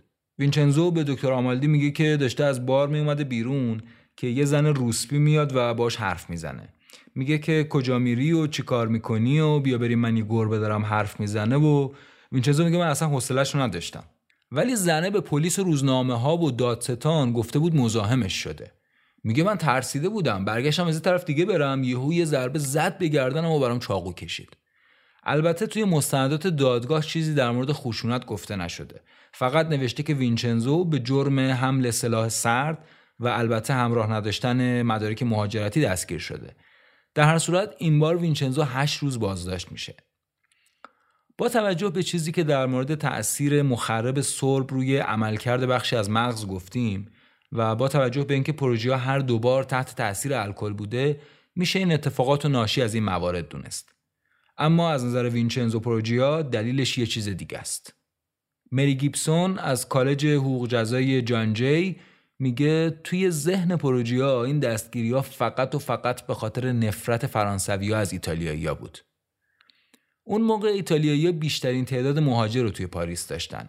ایتالیایی ها کارگرای ماهر و باهوشی بودن ولی چون خارجی بودن یه حس بدی نسبت بهشون وجود داشت. فرانسه هم خوب حرف نمی زدن خب همین هم یه عامل دیگه بود که این حس بد و تقویت می‌کرد. جک لوین از دانشگاه نورسیسترن میگه تو اون برهه از تاریخ به نظر می اومد ایتالیا قصد داره طرف آلمانا رو بگیره و با فرانسه وارد جنگ بشه. بنابراین فرانسوی از همه ایتالیایی بدشون می اومد و انگار یه جورایی می‌خواستن انتقام بگیرن. یادتونه که گفتم وضعیت امنیتی لوور افتضاح بود؟ گفتم که بعد از انتقالات فراوانی که به لوور شد لوور سگای نگهبان رو به شیفت شبش اضافه کرد و بعد به شرکتی قرارداد بست که برای 1600 تا از نقاشی ها قاب شیشه درست کنه. شرکتی که این کار را انجام می‌داد یه شرکتی بود به اسم گوبیه. بعد از اون جریانات مسمومیت وینچنزو پروژیا توی شرکت گوبیه استخدام شد. اونجا دیگه این رفتارهای متعصبانه فرانسوی به اوج خودش رسید. رئیس از کارش راضی بود اما همکارای فرانسویش خیلی اذیتش می‌کردن. بهش می‌گفتن ماکارونی کثیف. از دید دکتر آمالدی مجموعه این رفتارها روی روان پروژیا اثر گذاشته بود و اونو تبدیل به یه فرد پارانوید کرده بود. برای همین هم هر بار بیشتر از قبل از این توهینا عصبانی می‌شد. حین کار یه چیزی مدام فکر پروژه رو درگیر خودش می‌کنه. اینکه بسیاری از آثار هنری لوور متعلق به نقاشه ایتالیاییه و پروژه اصلا نمی‌تونست درک کنه که این همه اثر از ایتالیایی ها توی یه موزه فرانسوی چی کار می‌کنه. چندین بار از همکار فرانسویش پاوارد پرسید اما اون هیچ وقت جوابی بهش نداد فقط پوسخند می‌زد. تا اینکه یه روزی کتابی پیدا کرد. شروع کرد به ورق زدن و نگاه کردن کتاب. توی یکی از صفحات کتاب یه گاری بود پر از مجسمه و تابلو که رانندش ناپل اون بود. ناپل اون وقتی کشوری رو تسخیر می‌کرد کل آثار هنری اون کشور رو قارت می‌کرد و همه رو میفرست از فرانسه. از دید ناپلئون فرانسه مثل یه مغازه پر از جنس بود. مارکو گراسی مرمت کننده آثار نقاشی میگه از دید ایتالیایی حتی اسم ناپلئون هم یه کلمه زشت و توهینآمیزه. چون ناپلئون ایتالیا رو نابود کرد تا حدی که حتی 100 سال بعد از رفتنش هم هنوز آثارش حس می‌شد. ریچارد لاکایو منتقد هنری از مجله تایم میگه پروژیا کافی بود بره توی یکی از گالریا و مثلا شاهکار ورونیز یعنی ضیافت ازدواج در قانا رو ببینه. یه اثر هنری عظیم که از یه کلیسا توی ونیز دزدیده شده و هیچ وقت به ایتالیا برگردونده نشد. هنوزم یه چنین آثاری توی لوور هست. آثاری که ناپل اون به یغما برده بود. وینچنزو میگه من حالم بد شده بود. بعد اون موضوع هم اصلا منو خورد کرده بود. حالم بیشتر بد شده بود. به خودم گفتم که اگه یه دونه از این نقاشی ها رو برگردونم ایتالیا یه, یه،, یه،, کار وطن پرستانه خوب انجام دادم. شاید هم همونطور که چلستینا میگه می‌خواسته به همکارای فرانسویش بگه حالا نشونتون میدم ماکارونی کیه؟ وینچنزو میگه؟ صبح که از خواب شدم به خودم گفتم امروز وقتشه. امروز صبح میرم. ساعت 6 صبح پروژیو از خواب بیدار شد آماده شد و اتاقش رو ترک کرد. محل اقامتش حدود دو مایل با لوف فاصله داشت. پروژیا حدود هشت ماه پیش از لوف اومده بود بیرون. از گوبیه هم استعفا داده بود و دوباره برگشته بود به شغل سابقش یعنی نقاشی ساختمون. وینچنزو میگه ساعت هفت و پنج دقیقه رسیدم لوور. لباس کارگری سفیدم رو پوشیدم. بعد بدون اینکه کسی منو ببینه رفتم تو, تو, تو, تو موزه. از چه اتاقای رد شدی تا به سالن کاره برسی؟ وینچنزو میگه من از اون اتاقی که تو طبقه اول بود رد شدم اتاق می‌خورد به پلای اصلی. بعد از پلا بالا رفتم بعد رسیدم به سالن کاره. دیدم دیدم هیچ کس اونجا نیست. توی یه روز معمولی تو سال 1911 166 نگهبان توی لوور بودن. ولی دوشنبه ها فقط 12 تا نگهبان توی لوور میموندن. بنابراین پروژه با مونالیزا تنها بود. وینچنزو میگه مطمئن نبودم که حتما می‌خوام کندو بردارم. یعنی نقاشی های دیگه هم اونجا بود. تنسیانو کارواجو جورجونه بقیه هم بودن. اما, اما من تو لحظه تصمیم گرفتم. پاولو سوربی نوه دکتر آمالدی و سابینا همسرش حدس می‌زنن که احتمالا انتخاب مونالیزا به خاطر سایز کوچکترش بوده. اون موقع هنوز لوور و گوبیه برای مونالیزا تمهید امنیتی خاصی در نظر نگرفته بودند و مونالیزا همچنان به سادگی فقط از چهار تا میخ قلابدار آویزون بود بدون شیشه محافظ. وینچنزو میگه بی سر صدا برداشتمش آروم آروم بی صدا. روی کفپوش چوبی پاورچین پاورچین رفتم تا از سالن خارج شدم. پروژیا می‌دونست که برای اینکه بتونه مونالیزا رو از موزه خارج کنه باید اول نقاشی از تو قابش در بیاره. تصمیمش این میشه که توی راه پله خدماتی که اون نزدیک بوده این کار رو انجام بده. این پله ها راه دسترسی به سقف شیشه ای اون بخش از لوور بود که کارمندای گوبی ازش استفاده می‌کردن. برای همین هم پروژیا میشناختش. اون روز صبح هم کسی اون طرفا نبود چون کارگرای گوبیه در حال کار روی سمت دیگه ای از سقف موزه بودن. وینچنزو میگه از اون پله کوچیکا اومدم پایین نقاشی رو گذاشتم رو پا کرد. یعنی گذاشتم رو زمین.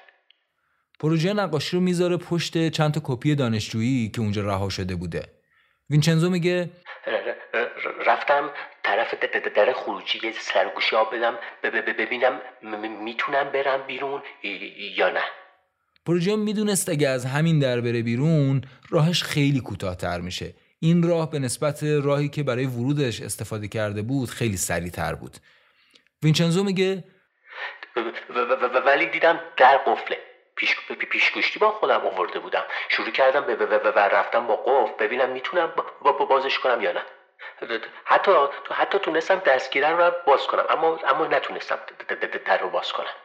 بعد یهو می‌بینه که یکی داره از پله ها میاد پایین. با خودش میگه دیگه تموم شد. گرفتنم. در رو رها می‌کنه و همونجا میشینه روی پله ها اگه اون کسی که داره میاد پایینی که از کارمنده گوبیه باشه پروژه رو می‌شناسه و دیگه کارش تمومه. ولی از شانسش طرف کارمند گوبیه نیست. طرف یه لولهکشه و پروژیا رو هم نمی‌شناسه. لولهکش که میاد کلید بندازه در رو باز کنه می‌بینه دستگیر نیست. وینچنزو میگه از من پرسی؟ منم گفتم نمی‌دونم. لولهکش میره بیرون و دوباره در رو پشت سرش قفل می‌کنه. پروژیا که نتونسته بود از مسیری که می‌خواد فرار کنه دوباره از پله ها میره بالا مونالیزا رو از گوشه دیوار بر میداره کاغذ پشت فریم رو پاره می‌کنه چارت زبونه که پشت فریم بوده رو میچرخونه و نقاشی رو از توی قاب در میاره. مونالیزا مثل خیلی از نقاشی های دوره رونسانس به جای بوم پارچه ای روی چوب نقاشی شده.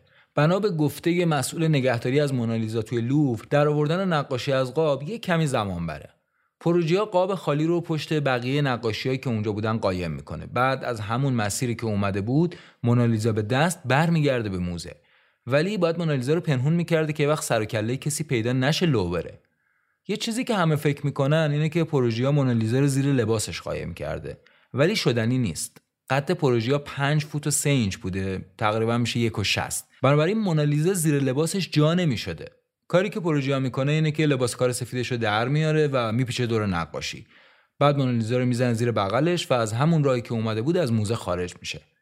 وینچنزو میگه من از کاری که می‌کردم خیلی خوشحال بودم. از اینکه تونسته بودم حداقل یه دونه از این نقاشی های قشنگ و با خودم به کشور خودم برگردونم راضی بودم. بعد حدود هفت و سی دقیقه صبح از لوف اومدم بیرون. از موسیقی اومدم بیرون متوجه شدم دستگیره هنوز تو جیبمه. انداختمش پشت حساب دیدم یه اتوبوس داره رد میشه. تندی رفتم سوار شدم. ولی بعد زود پیاده شدم متوجه شدم سمت خونه من نمیره اتوبوسه بعد پریدم توی کالاسکه و به چی گفتم که یه راست منو ببر خونمون. دقت کنید که هفت و پنج دقیقه رسیده بود موزه و هفت و سی دقیقه با مونالیزا از لوف خارج شده بود. فقط 25 دقیقه طول کشیده بود. من موبایلم خونه جا می‌ذارم یه ساعت از برنامه عقب میافتم. طرف 25 دقیقه مونالیزا رو دزدیده. بگذریم. از لحظه ای که مسئولین لوو متوجه شدند که احتمالا مونالیزا دزدیده شده بهترین های پاریس وارد ماجرا شدن و تلاش کردن بفهمن دزد کیه و مونالیزا کجاست. اما هیچ نشونه ای نبود که نشون بده کی و چرا این کارو کرده. اولین مزنون یه مرد ناشناسی بود که بارها جلوی مونالیزا دیده شده بود. ساعتها می جلوی تابلو و خیره می‌شد بهش. می‌گفتن دیوانوار عاشق مونالیزا شده. دیگه از اینجاها تئوری های مختلف شروع میشه. همون چیزایی که قبلا هم گفتم. اینکه این عاشق مونالیزا رو دزدیده اینکه کار کار آلمانیا بوده داستان جی پی مورگان بعدش هم داستان پیکاسو و آپولینر. اون لوله کشه توصیفش از دزد این بود. قد بلند بود با مو و ریش و سیبیل قرمز. من واقعا شیفته این دقتش شدم. به یک و شصت میگه قد بلند. بیچاره پلیس. اما اون یکی شاهد کارمند یه فروشگاهی بود اون اطراف. گفت که من یه مردی رو دیدم که داشت یه بسته ای حمل می‌کرد و بعدش هم یه چیزی رو انداخت دور. باز این بهتر شد. پروژیرا رو دیده بود و اون چیزی که انداخته بود دور همون دستگیره بود که خودش هم بعدا توی اعترافتش گفته بود. اما این آقا از اون طرف خیابون پروژه رو دیده بود و خب به همین خاطر نمی‌تونست جزئیات بیشتری ازش بگه یا صورتش رو توصیف کنه. فقط گفت کلا سرش بوده. رابرت ویتمن از تیم جرمهای هنری اف بی آی در مورد اینکه چرا این شاهدا نتونستن کمک خاصی به پلیس بکنن حرف جالبی می‌زنه. میگه مردم عادی نمی‌تونن با دقت پلیس به ماجراها و وقایع نگاه کنن. اونا برای این کار تربیت نشدن. اما مهمترین سرنخ اثر انگشت پروژیا بود که روی قاب مونده بود. اثر انگشته بجا مونده توسط یه جرمشناس معروف فرانسوی به اسم آلفونس برتیون کشف شد. برتیون آدم خبره ای بود تو کار خودش و میگن که روش های جدیدی برای شناسایی مجرمین پایگذاری کرده بود. بیشتر اثر انگشتا محو بودن ولی یکی از اثر انگشتا خیلی واضح بود و می‌شد خوندش. ولی حتی با اینکه پروژه قبلا دو بار دستگیر شده بود و توی پلیس فرانسه هم پرونده داشت بازم اثر انگشتش با این اثر انگشت کشف شده مطابقت نکرد. جوی فیلمساز که به شدت پیگیر این ماجرا بوده با یه متخصص اثر انگشت توی پلیس لس آنجلس صحبت می‌کنه و ازش می‌خواد که یه بار دیگه اثر انگشت روی قاب و با اثر انگشتی که سال 1909 از پروژیا گرفتن مقایسه کنه. 1909 همون سالی بود که پروژیا رو به جرم حمل سلاح و نداشتن مدارک مهاجرتی دستگیر کردن. داستان همون روسپیه. این متخصص پلیس لس آنجلس تایید کرد که اثر انگشت روی قاب همون اثر انگشت شست دست چپ پروژیاست اما چرا اون موقع برتیون نتونسته بود بفهمه؟ اون موقع نزدیک به 750 هزار پرونده توی پلیس پاریس بود. کامپیوتر و تجهیزات امروزی هم نداشتن که. باید تک به تک اینا رو با هم مقایسه می‌کردن. هر مجرمی هم توی پروندهش 10 تا اثر انگشت داره. 5 تا برای دست راست 5 تا برای دست چپ. با یه ضرب ساده برتیون باید 7 میلیون اثر انگشت رو بررسی می‌کرد. این کار واقعا با امکانات اون موقع ممکن نبود. بنابراین برتیون از تمام کسایی که به لوور دسترسی داشتن اثر انگشت گرفت. 257 نفر. از کارگر گرفته تا مرمت کننده و دانشجوهایی که اصطلاحا کپی کار بودن. حتی رئیس موزه آقای اومل هم اثر انگشت داد. بعدا پلیس تمام کارکنان شرکت گوبیه رو هم انگشت نگاری کرد. اما پروژیا نیومد. به هر حال دیگه کارمند گوبیه هم نبود. جو میره سراغ محله و آپارتمان پروژیا. یه محله فقیرنشین ایتالیایی در خیابون لوپیتال پاریس. جو برای سواله که پروژیا مونالیزا رو کجا نگه می داشته من خودم جای مختلف چیزای عجیبی خوندم. مثلا یکی گفته بود مونالیزا رو توی کمد زیر گازش نگه می داشته پاولو نوه دکتر آمالدی و سابینا همسرش میگن که پروژیا اول نقاشی رو روی میز توی اتاقش نگه می داشته و وقتی می‌خواسته غذا بخوره یه پارچه مینداخته روش. چرستینا دختر پروژیا میگه کارگاه پلیس رفت خونه بابام. یکم این اونور نگاه کرد و وقتی همه جا رو دید نوشت مونالیزا اینجا نیست. بعدم برگر رو امضا کرد و رفت. در حالی که همه اون مدت مونالیزا زیر دستش بود. داستان جالبیه اما به نظر واقعی نیست. جو یه سری مدارک جدید پیدا کرده که پلان خونه پروژیا هم توی این مدارک هست. کنار اتاق پروژیا یه کمد بوده. وینچنزو میگه تابلو رو گذاشتم تو اون کمدی که همیشه توش چوب شومین و اینا رو نگه میدارم. گذاشتم اونجا اونجا مخفیش کردم. حالا چرا کارگاه برونی نماینده سوریته همون اف بی آی فرانسه مونالیزا رو پیدا نکرد؟ چون اصلا به خودش زحمت نداد جایی رو بگرده. وینچنزو میگه وقتی پلیس اومد تو اتاقم من داشتم شام میخوردم. ازم یه چند تا سوال پرسید منم جواب دادم. بعدشم رفت. برونی می‌تونست همونجا پرونده رو حل کنه. برونی می‌دونست پروژیا دوبار دستگیر شده. یه بار به جرم حمل سلاح و یه بارم به قصد دزدی. ولی حتی یه اثر انگشت هم ازش نگرفت. داریان لیدر روانشناس میگه که اونا نمی‌تونستن تصور کنن که یه نقاش ساختمونی ساده تونسته باشه یه همچین کاری انجام بده. اونا دنبال آدم متفاوتی میگشتن. اونا آدم خاصی رو تصور می‌کردن و دنبال یه آدم اون شکلی بودن. برای همین هم کار ساده تحقیقات و سرسری و بدون دقت انجام دادن. جو میگه اون زمان پلیس از تکنیک های تحقیقاتی استفاده می‌کرد که همه رو توی دفترچه دستورالعمل چاپ کرده بودن. این پروتکل مجرما رو به دو دسته کلی تقسیم می‌کرد. مجرمای سطح بالا که جرماشون رو بدون سلاح و خشونت برنامه‌ریزی می‌کردن و مجرمای سطح پایین که از سلاح و خشونت استفاده می‌کردن. رئیس سوریته همون آی فرانسه به این دزدای سطح پایین می‌گفت دل دزد. پلیس معتقد بود دزدی مونالیزا کار یه مجرم سطح بالاست. بنابراین یه دل دزدی مثل پروژیا نمی‌تونسته این کار رو انجام بده. حتی همین حالا هم خیلی ها فکر می‌کنن پروژیا نمی‌تونسته مغز متفکر این دزدی باشه. بعد از این قسمت توی آخر اپیزود یه داستان کوچولویی در این مورد براتون میگم. توی دو سال بعدی تقریبا هیچ اتفاق خاصی از سمت پروژیا نمیافته.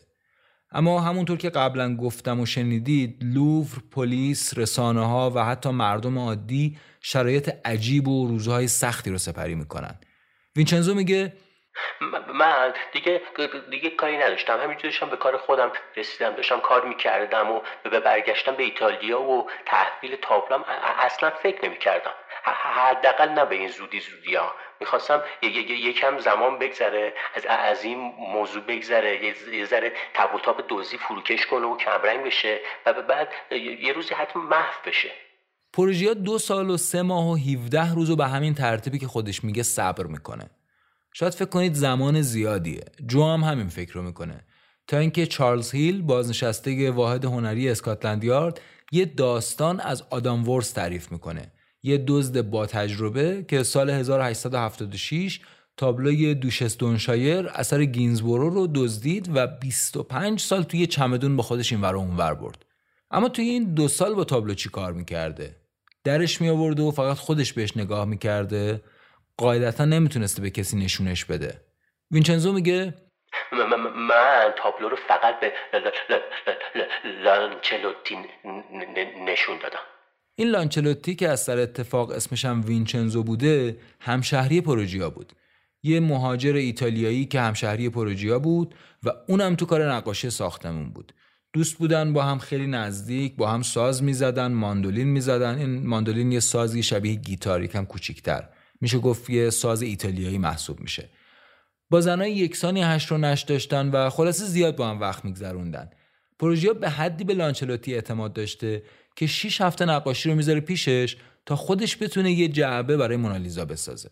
جو میگه من خودم با پسرم سعی کردیم یه همچین جعبه ای بسازیم ولی خیلی بزرگ شد و خیلی هم سنگین شد. میگه حمله یه همچین جعبه بزرگ و سنگینی برای یه آدم کوچولو موچولو مثل پروژه آسون نیست. معلومه که حتما کسی یا کسانی دیدنش. بعد از دستگیری پروژیا پای معشوقش هم به ماجرا باز شد. ماتیلدا. روزنامه های فرانسوی نوشتن که پروژیا عاشق ماتیلدا شده بود چون خیلی شبیه مونالیزا بوده. البته ماتیلدا دختر آلمانی چشمابی بلونده حالا دیگه خود دانید ماتیلدا ادعا می‌کنه که ده دوازده بار رفته آپارتمان پروژیا. میگه توی یکی از این دفعات جعبه رو دیدم. یه صندوقچه از چوب سفید. بهش گفتم که وقتی ازدواج کنی من این جعبه رو می‌خوام. البته هیچ وقت این اتفاق نیفتاد بعد از اینکه ماتیلدا نامه های دختره دیگر رو توی اتاق پروژیا پیدا کرد باش به هم زد و بعدش هم کلا از پاریس رفت. اما یه چیز باحال براتون بگم. جو وسط های تحقیقاتش یه سر میره به یه شهر کوچیکی به اسم کادرو که فقط چند مایل با شهر پروژیا فاصله داره.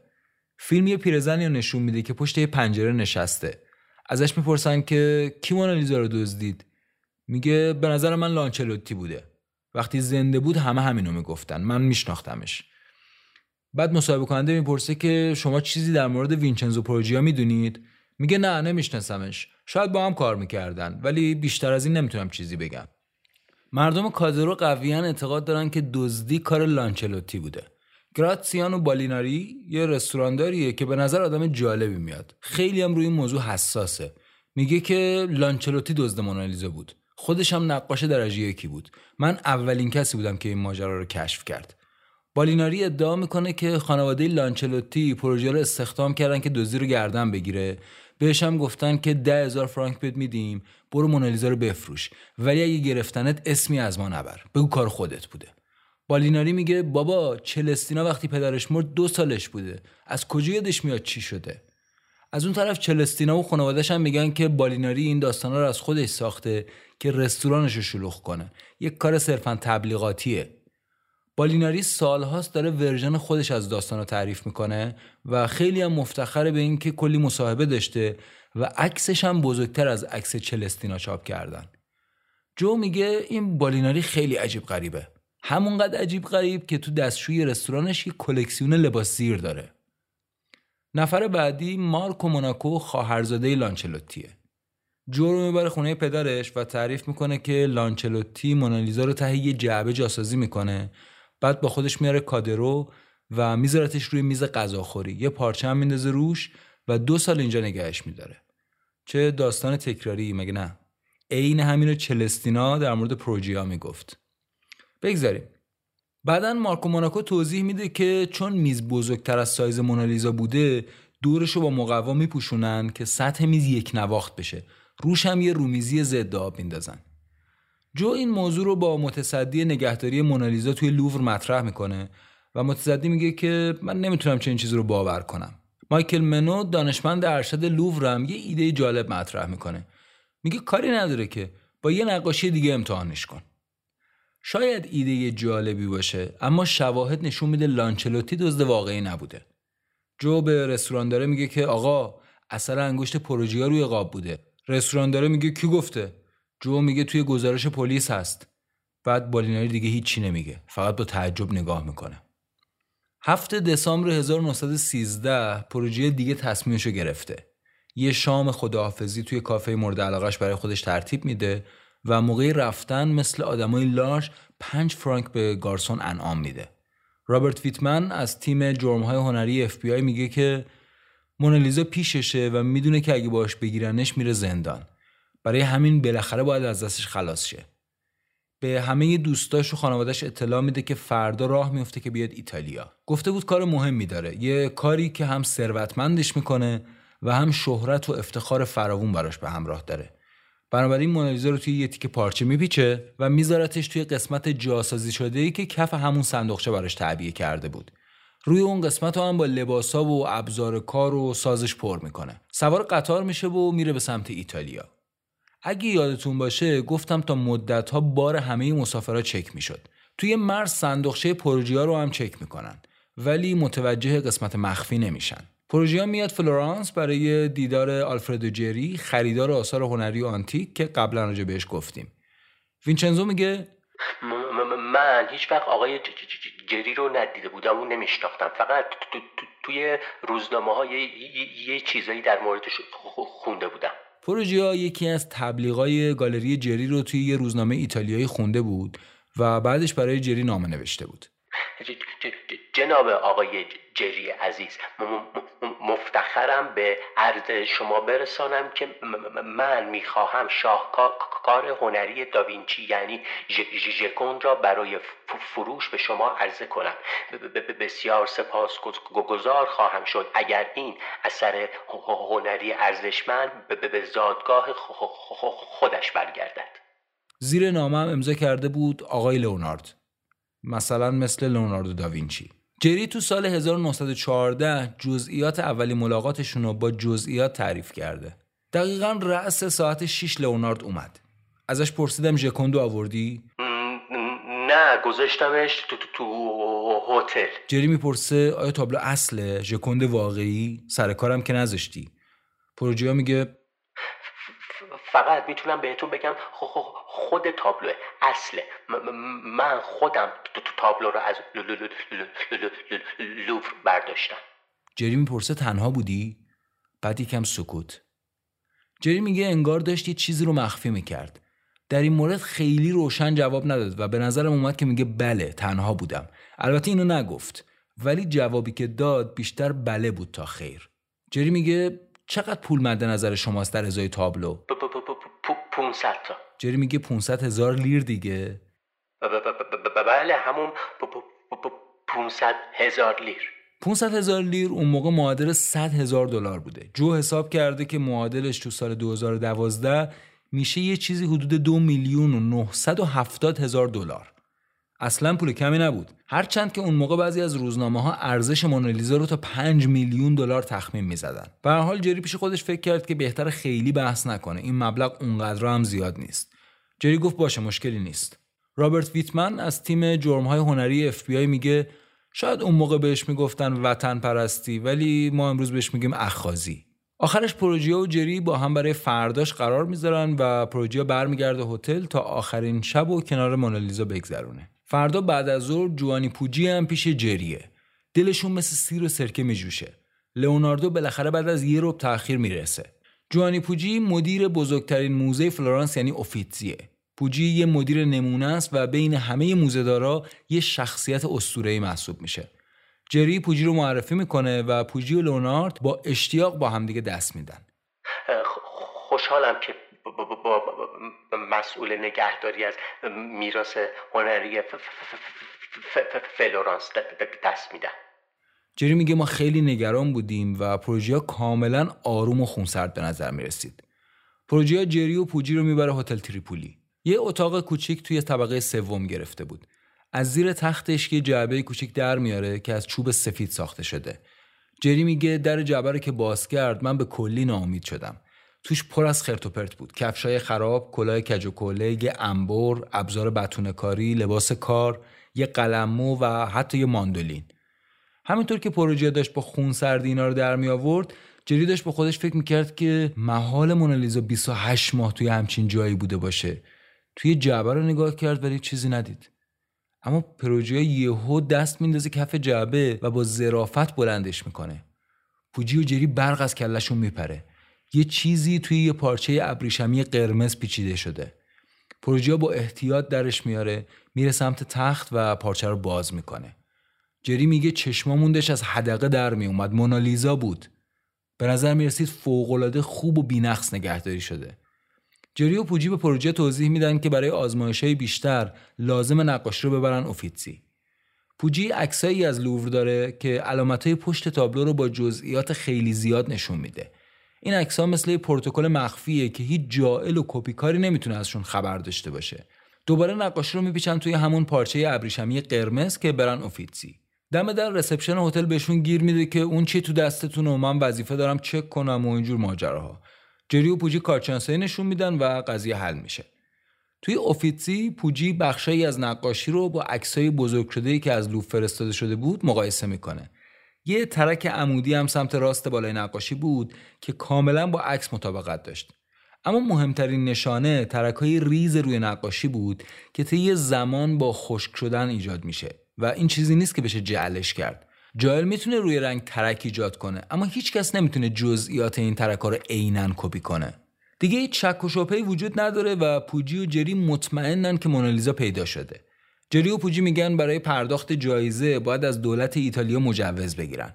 قرارمدار می‌ذارن که تابلو توی اوفیتسی بمونه تا بعد کارهای مربوط به پول و جایزه و اینا انجام بشه. و خب پروژیا به شدت تحت تاثیر زرق و برق اوفیتسی قرار گرفته بود و بنابراین قبول می‌کنه اما وقتی به هتل برمیگرده ظرف مدت کوتاهی دستگیر میشه و مستقیما از هتل میره به زندان مراتی.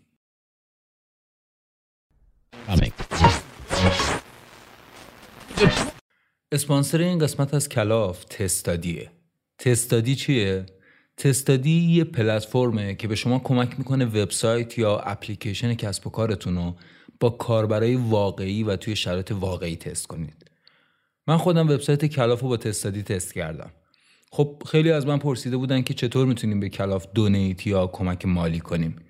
این بخش donate کردن یا کمک مالی توی توضیحات هر اپیزود چه توی وبسایت کلاف یا توی هر اپلیکیشنی که به کلاف گوش می‌دید هست. اما توی تستایی که تستادی برای من انجام داد ویدیوها نشون داد که کاربرا اغلب به خاطر حجم زیاد مطالبی که توی بخش توضیحات هست اون قسمت حمایت مالی رو گم می‌کنن. که خب من بالای وبسایتم یه بخش donate کردن اضافه کردم که مخاطب راحتتر پیداش کنن. حالا این تجربه من راجع به وبسایت کوچیک و جمع جور کلاف بود که خیلی هم بخش زیادی نداره.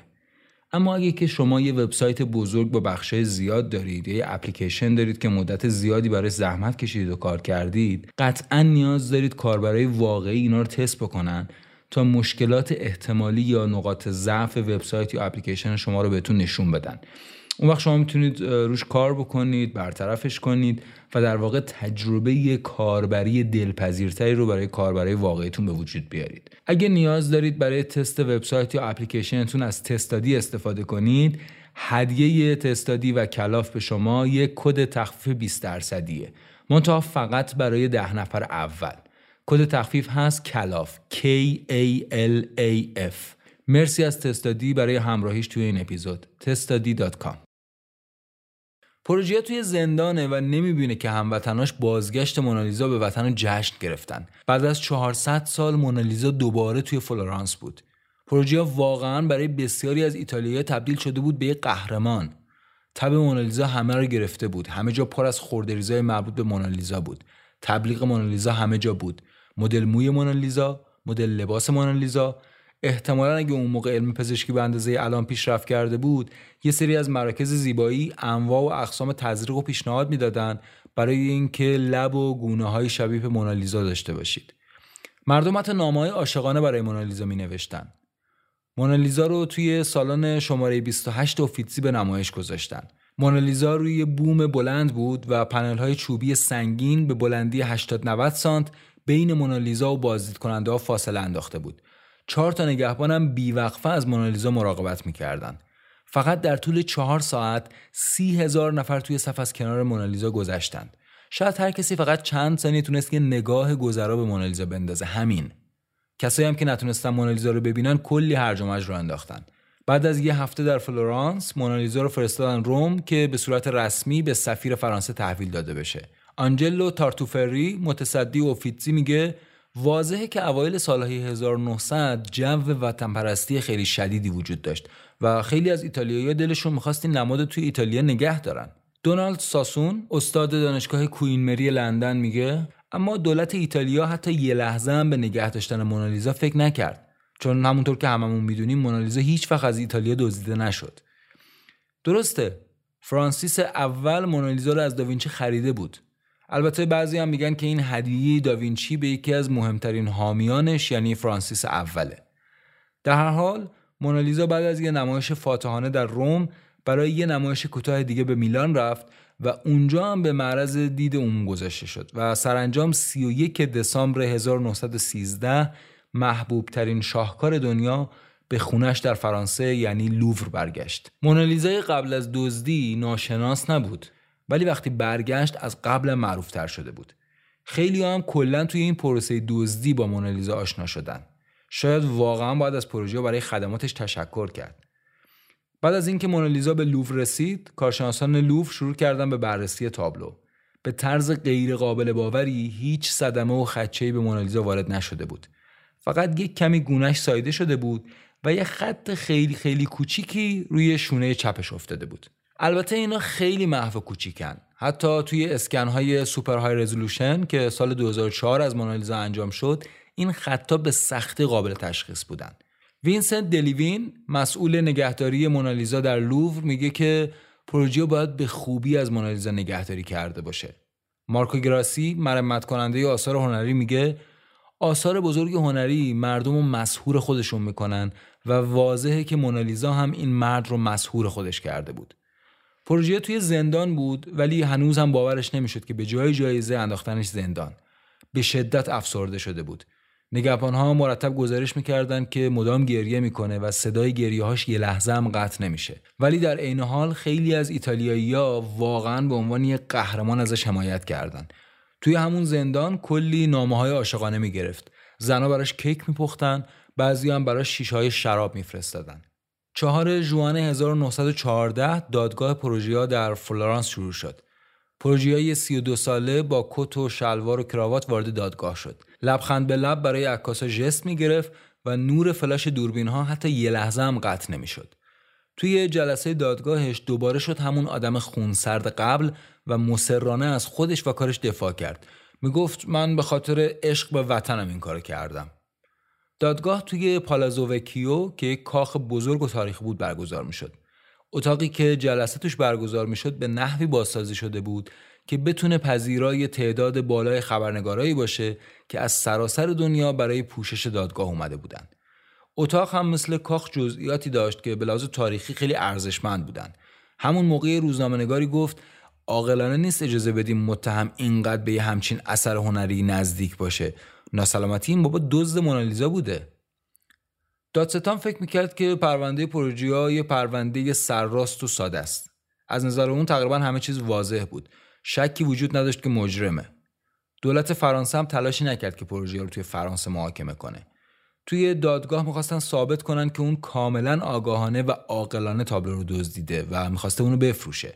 این کارم هیچ ربطی به احساسات و وطن پرستی و اینا نداشته. بنابراین حکم دادگاه مشخص بود. پروژیا گناهکار بود. دادگاه یه جورایی تبدیل شده بود به یه جلسه بازپرسی به قصد کشف حقیقت و بازسازی اون چه که اتفاق افتاده بود. دادگاه جالبی بود. خود قاضی هم مثل بقیه هزار کنجکاو بود که بدون این مرد ساده چطوری دست به یه همچین کار بزرگ و جسورانه ای زده همه منتظر این بودن که پرده از راز اتفاقات 21 آگوست 1911 برداشته بشه پروژه مشتاق بود که بیشتر راجع به انگیزه هاش حرف بزنه. اما قاضی گفت فعلا می‌خواد شرح خود دزدی رو بشنوه تا بعد که نوبت به بیان انگیزه ها هم برسه. پروژه یه ورژن خلاصه از دزدی تعریف کرد. اون ادعا کرد که روز دوشنبه از در اصلی لو وارد شده از چند تا سالن اتاق گذشته تا برسه به مونالیزا. بعد مونالیزا رو برداشته و از همون در اصلی خارج شده. چیزی که تعریف می‌کرد به کل متفاوت بود از اعترافات قبلیش و داستانی که برای جری تعریف کرده بود. حتی با بازسازی صحنه جرم پلیس فرانسه هم همخوانی نداشت. پروژه قبلا گفته بود که تلاش کرده در پلکان کوشک خدمات رو به زور باز کنه. اگه یادتون باشه یکی از دو شاهد ماجرا یعنی همون لولهکش لوفر قبلا همینو به پلیس گفته بود. قاضی بهش این مورد یادآوری کرد اما پروژه جواب روشنی نداد و قاضی هم بیش از این اصرار نکرد. از اونجایی که خودش آزادانه اعتراف کرده بود واقعا سخت فهمیدن این نکته که چرا داستانش رو عوض کرد. شاید میترسید پای همدست یا همدستان احتمالیش به ماجرا باز بشه. و خب همونطور که پروژه بارها تاکید کرده بود اون صرفا به خاطر میهن پرستی مونالیزا رو دزدیده بود. و این استدلال فقط زمانی باورپذیر بود که اون تنها بازیگر این درام باشه. چرا مونالیزا رو دزدیدی؟ تمام نقاشی که تو لووره دزدیده شدن از خونه اصلیشون که ایتالیاست قارت شدن. اینا رو کی بهت گفته؟ وقتی که تو, تو, تو لوف کار می‌کردم یه کتابی رو دیدم که تو توش یه نقاشی بود. یه یه یه عرابه که دو تا گاو نر میکشیدنش. توی عرابه پر, پر از تابلوهای نقاشی. مجسمه و آثار هنری دیگه بود. چیزایی که از ایتالیا به فرانسه برده می‌شدن. همون موقع تصمیم گرفتی مونالیزا رو بدزدی؟ نه اولش می‌خواستم نقاشی رافائل و جورجون و نقاشی بزرگ دیگر رو بردارم اما در نهایت مونالیزا رو برداشتم چون کوچکترین نقاشی بود حملش ساده بود پس تصمیمت به این خاطر نبود که این اثر گرون قیمت ترینشون بود؟ نه نه نه, نه قربان من, من, هرگز با, با, با این قصد تصمیم نگرفتم. تنها خواسته من این بود که این شاهکار به جایگاه افتخار آمیز خودش یعنی اینجا توی فلورانس برگرده. تنها چیزی که توی ذهنم بود و برام مهم بود این بود که یه هدیه یه هدیه به ایتالیا بدم. هیچ وقت نمی‌خواستم از این را پولی به جیب بزنم. اما آلفرد جری شهادت داد که پروژه ازش 500 هزار لیر خواسته بود. بعدش دادستان ماجرای سفر سال قبل پروژیا به لندن رو پیش کشید پس می‌خوای بگی تو نمی‌خواستی مونالیزا رو تو انگلستان بفروشی در مقابل اتهام فروش یهو از کوره در رفت شرح دادگاه نشون میده که این لحظه تنها وقتی بود که پروژه آرامشش از دست میده مشتاشو گره کرده دوربرش رو نگاه می‌کنه و از درون داره منفجر میشه انگار که داره با همه کسایی که متهمش می‌کنن میجنگه کی من ژکون رو به انگلیس بفروشم کی اینو گفته؟ این دروغه دروغه. خودت گفتی. تو یکی از بازپرسیات این موضوع گفتی. متنشم الان جلوی منه. دیگه اینو نمی‌تونست انکار کنه. دوین منو اصلا جدی نگرفت. من اعتراض دارم. این این دروغی که من می‌خواستم اونو به انگلستان بفروشم. من من فقط می‌خواستم اونو به ایتالیا برگردونم و این کار رو هم کردم. همونطور که قبلا گفته بودم هنری جی دووین یه خریدار معروف آثار هنری بود. بعد سال 1935 هم یکی از برادرزادهای دووینی کتابی نوشت. توش میگه که امو هنری تعریف می‌کرد که یه خارجی فقیر و ژنده پوش سعی کرده بود مونالیزا رو بهش بفروشه. با این وجود کار تو کاملا هم خیرخواهانه نبوده. تو انتظار داشتی از این کار منافعی هم نصیبت بشه. منافع؟ منافع؟ قطعا توقع چیز بیشتری از اینو داشتم که دستم بزنید این جوابش همه حضار رو به خنده انداخت در حین دفاع وکلای پروژه تنها کارتی که داشتن رو بازی کردن یعنی تشخیص دکتر آمالدی در مورد نارسایی عقلی از نظر دکتر آمالدی پروژه فقط تا حدی مسئول دزدی بود و کنترل کاملی روی اعمالش نداشته رفتار پروژه اصلا بالغانه نبوده و درک درستی هم از عواقب قانونی کارهاش از جمله برگردوندن تابلو به ایتالیا نداشته. خود همین موضوع نشون میده که سلامت عقلی کاملی هم نداشته. اما دادستان کاملا با تشخیص و نتیجهگیری دکتر مخالف بود و اعتقاد داشت پروژیا باید مسئولیت کامل کارهاشو به عهده بگیره. جک لوین از دانشگاه نورسیسترن میگه آیا واقعا کاراش هوشمندانه نبوده؟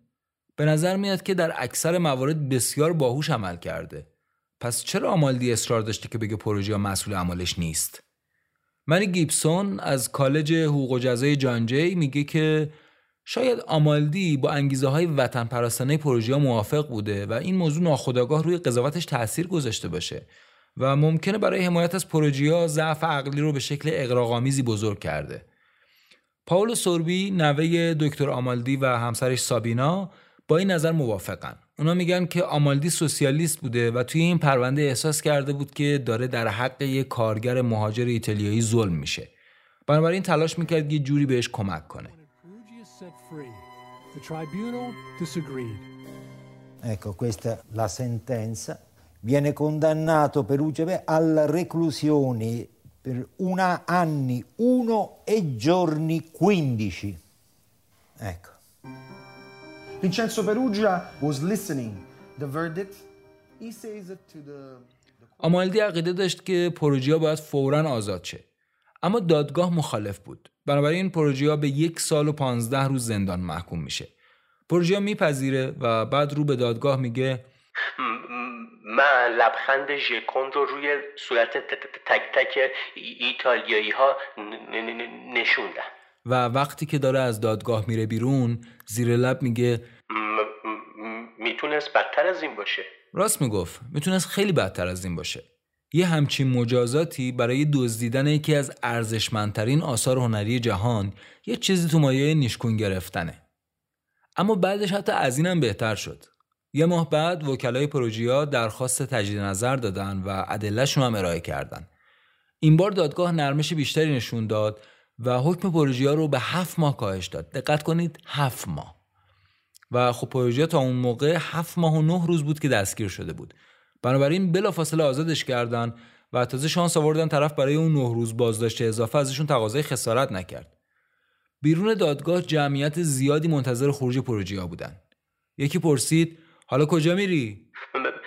میرم هتل تریپولی وسایلم رو بردارم. یادتونه که توی همون هتل بازداشتش کرده بودن اما وقتی برگشت هتل دیگه هتل تریپولی در کار نبود. اسمشو گذاشته بودن هتل ژکوند.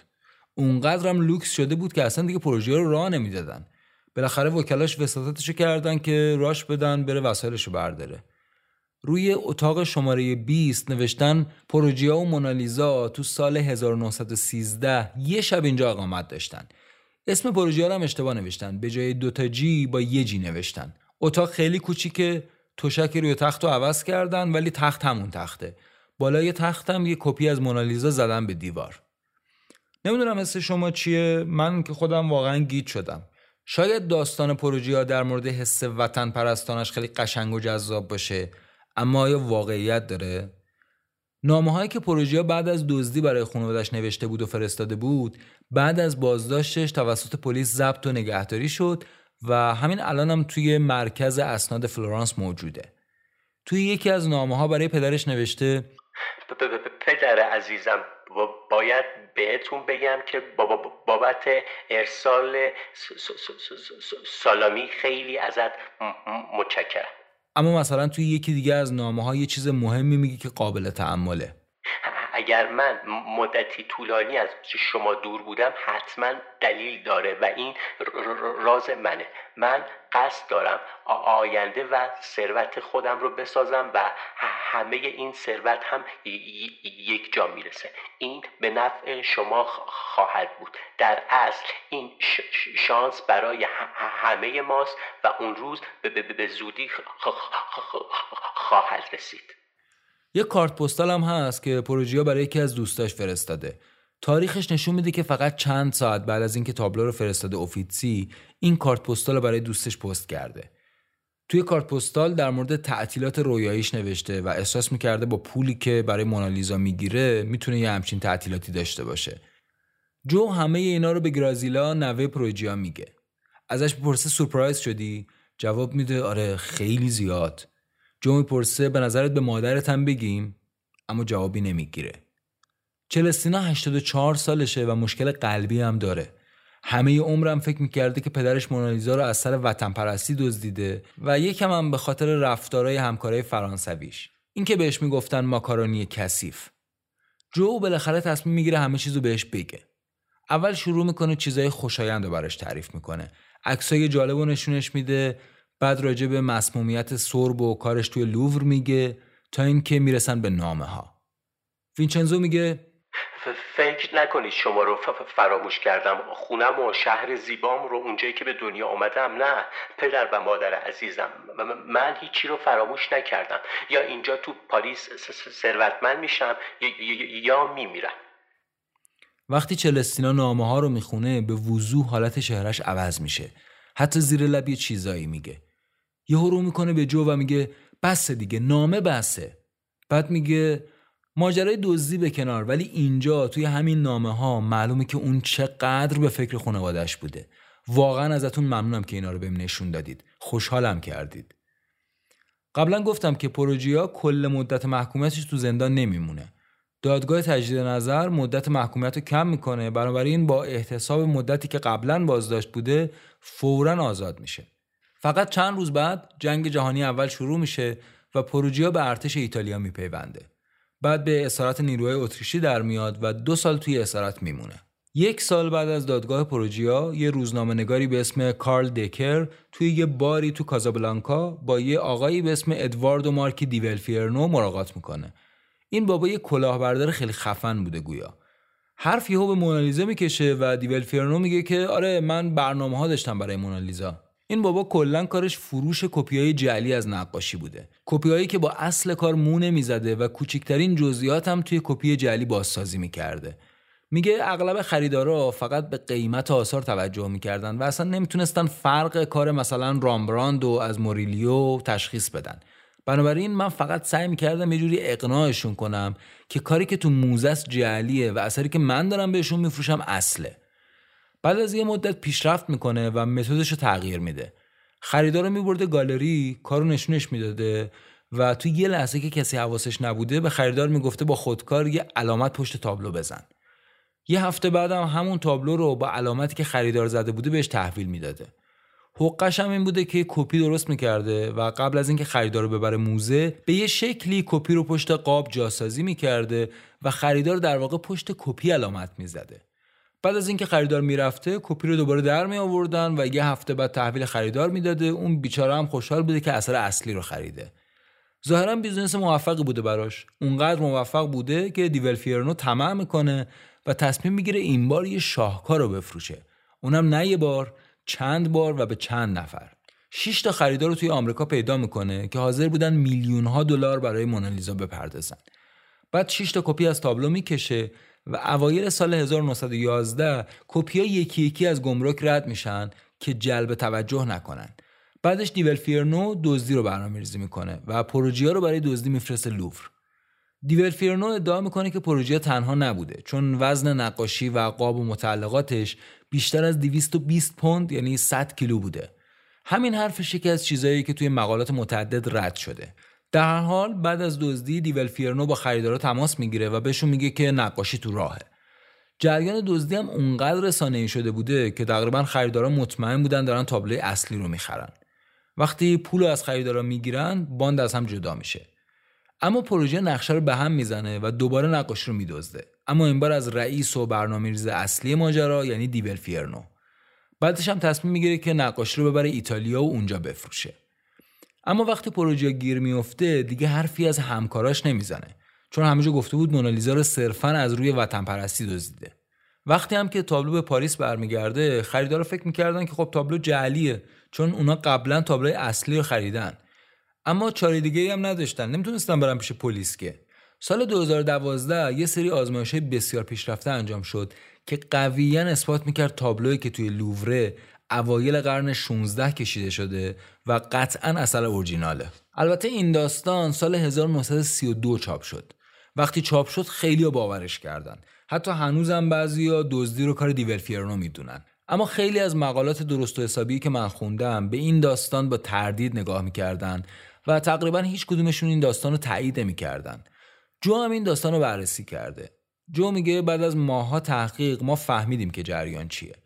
جو میگه این بابا کارل دکر از همه داستانهای جذاب اون موقع چیزایی برداشته و بعد داستان خودش رو ساخته. یکم از داستان کلاهبرداری که تابلوهای نقاشی رو به میلیونرهای آمریکایی میفروخت یکم از داستان کلاهبردار حرفه‌ای که سعی کرده بود یه کپی از مونالیزا رو بفروشه. خلاصه از هر کدوم از این یه چیزی برداشته بود و داستان خودش رو ساخته بود. کارل دکر روزنامه نگاری رو زیر نظر یک آقایی به اسم ویلیام رندولف هرست یاد گرفته بود. لری استینز از دانشگاه تمپل میگه که شیوه خبرنگاری هرست خیلی مهیج بود. نوعی از خبرنگاری بود که نمی‌شد واقعیت و از داستان پردازی و تخیل تمیز داد. منتقدین این داستان دو تا ایراد اساسی به روایت کارل دکر می‌گیرن. اولا دیولفیرنو میگه که وزن تابلو 100 کیلو بوده و سه نفر آدم لازم بوده برای جابجاییش. در حالی که کارشناسای لوور گفتن وزن تابلو فقط 9 کیلو بوده و پروژیا تنهایی هم می‌تونسته تابلو رو برداره. دوما طبق گفته دیولفیرنو دو نفر دیگه هم همراه پروژیا بودن ولی اون لوله‌کش و اون یکی شاهد هیچ کدوم دو نفر دیگر رو ندیدن. ریچارد لاکایو منتقد هنری تایم میگه که حالا همه اینا رو ول کن. نزدیک به 100 سال از اون اتفاق گذشته. چرا هیچ اثری از اون 6 تا کپی دیگه نیست؟ این دلیل اصلی من برای باور نکردن این داستانه. ولی جالب اینه که این موضوع توی چند تا فیلم و کتاب اومده. توی یه قسمت از سریال شرلوک هولمز با بازی جرمی برت داستان با دزدی مونالیزا شروع میشه که توسط موریارتی برنامه‌ریزی شده. با این هدف که کپیاشو به کلکسیونرها بفروشه. هولمز قبل از اینکه موریارتی به هدفش برسه نقاشی اصلی رو پیدا می‌کنه و اینجاست که موریارتی تصمیم می‌گیره که هولمز باید حذف شه.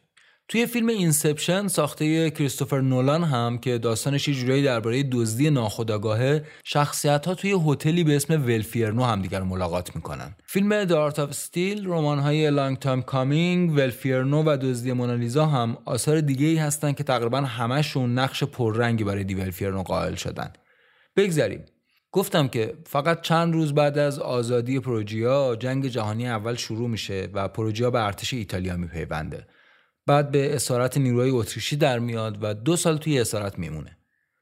اما بعد از جنگ توی ایتالیا کار پیدا نمی‌شده. برای همین پروژه دوباره برمیگرده پاریس ولی چون دولت فرانسه اونو ممنوع ورود کرده بود این بار از اسم شناسنامهش استفاده می‌کنه یعنی پیترو. زنش هم با خودش می‌بره. جالبه که حتی زنش می‌بره لوور و مونالیزا رو نشونش میده. احتمالا با افتخار داستانه زیادی هم براش تعریف می‌کرده از این ماجرا. چلستینا میگه مادرم خیلی ترسیده بود. به پروژیا گفته بود که نمیترسی بشناسنت؟ نه نه نه نه نه اصلا. یکم سکوت می‌کنه بعد میگه ببین سفالای روی این سقف ممکنه بپوسن و از بین برن. اما اسم من همیشه مشهور و سر زبونا میمونه. پروژیا باقی عمرش توی پاریس میمونه و دیگه هیچ وقت هم هیچ خلافی نمی‌کنه. تا سال 1925 که میمیره و توی یه قبرستونی توی پاریس دفن میشه.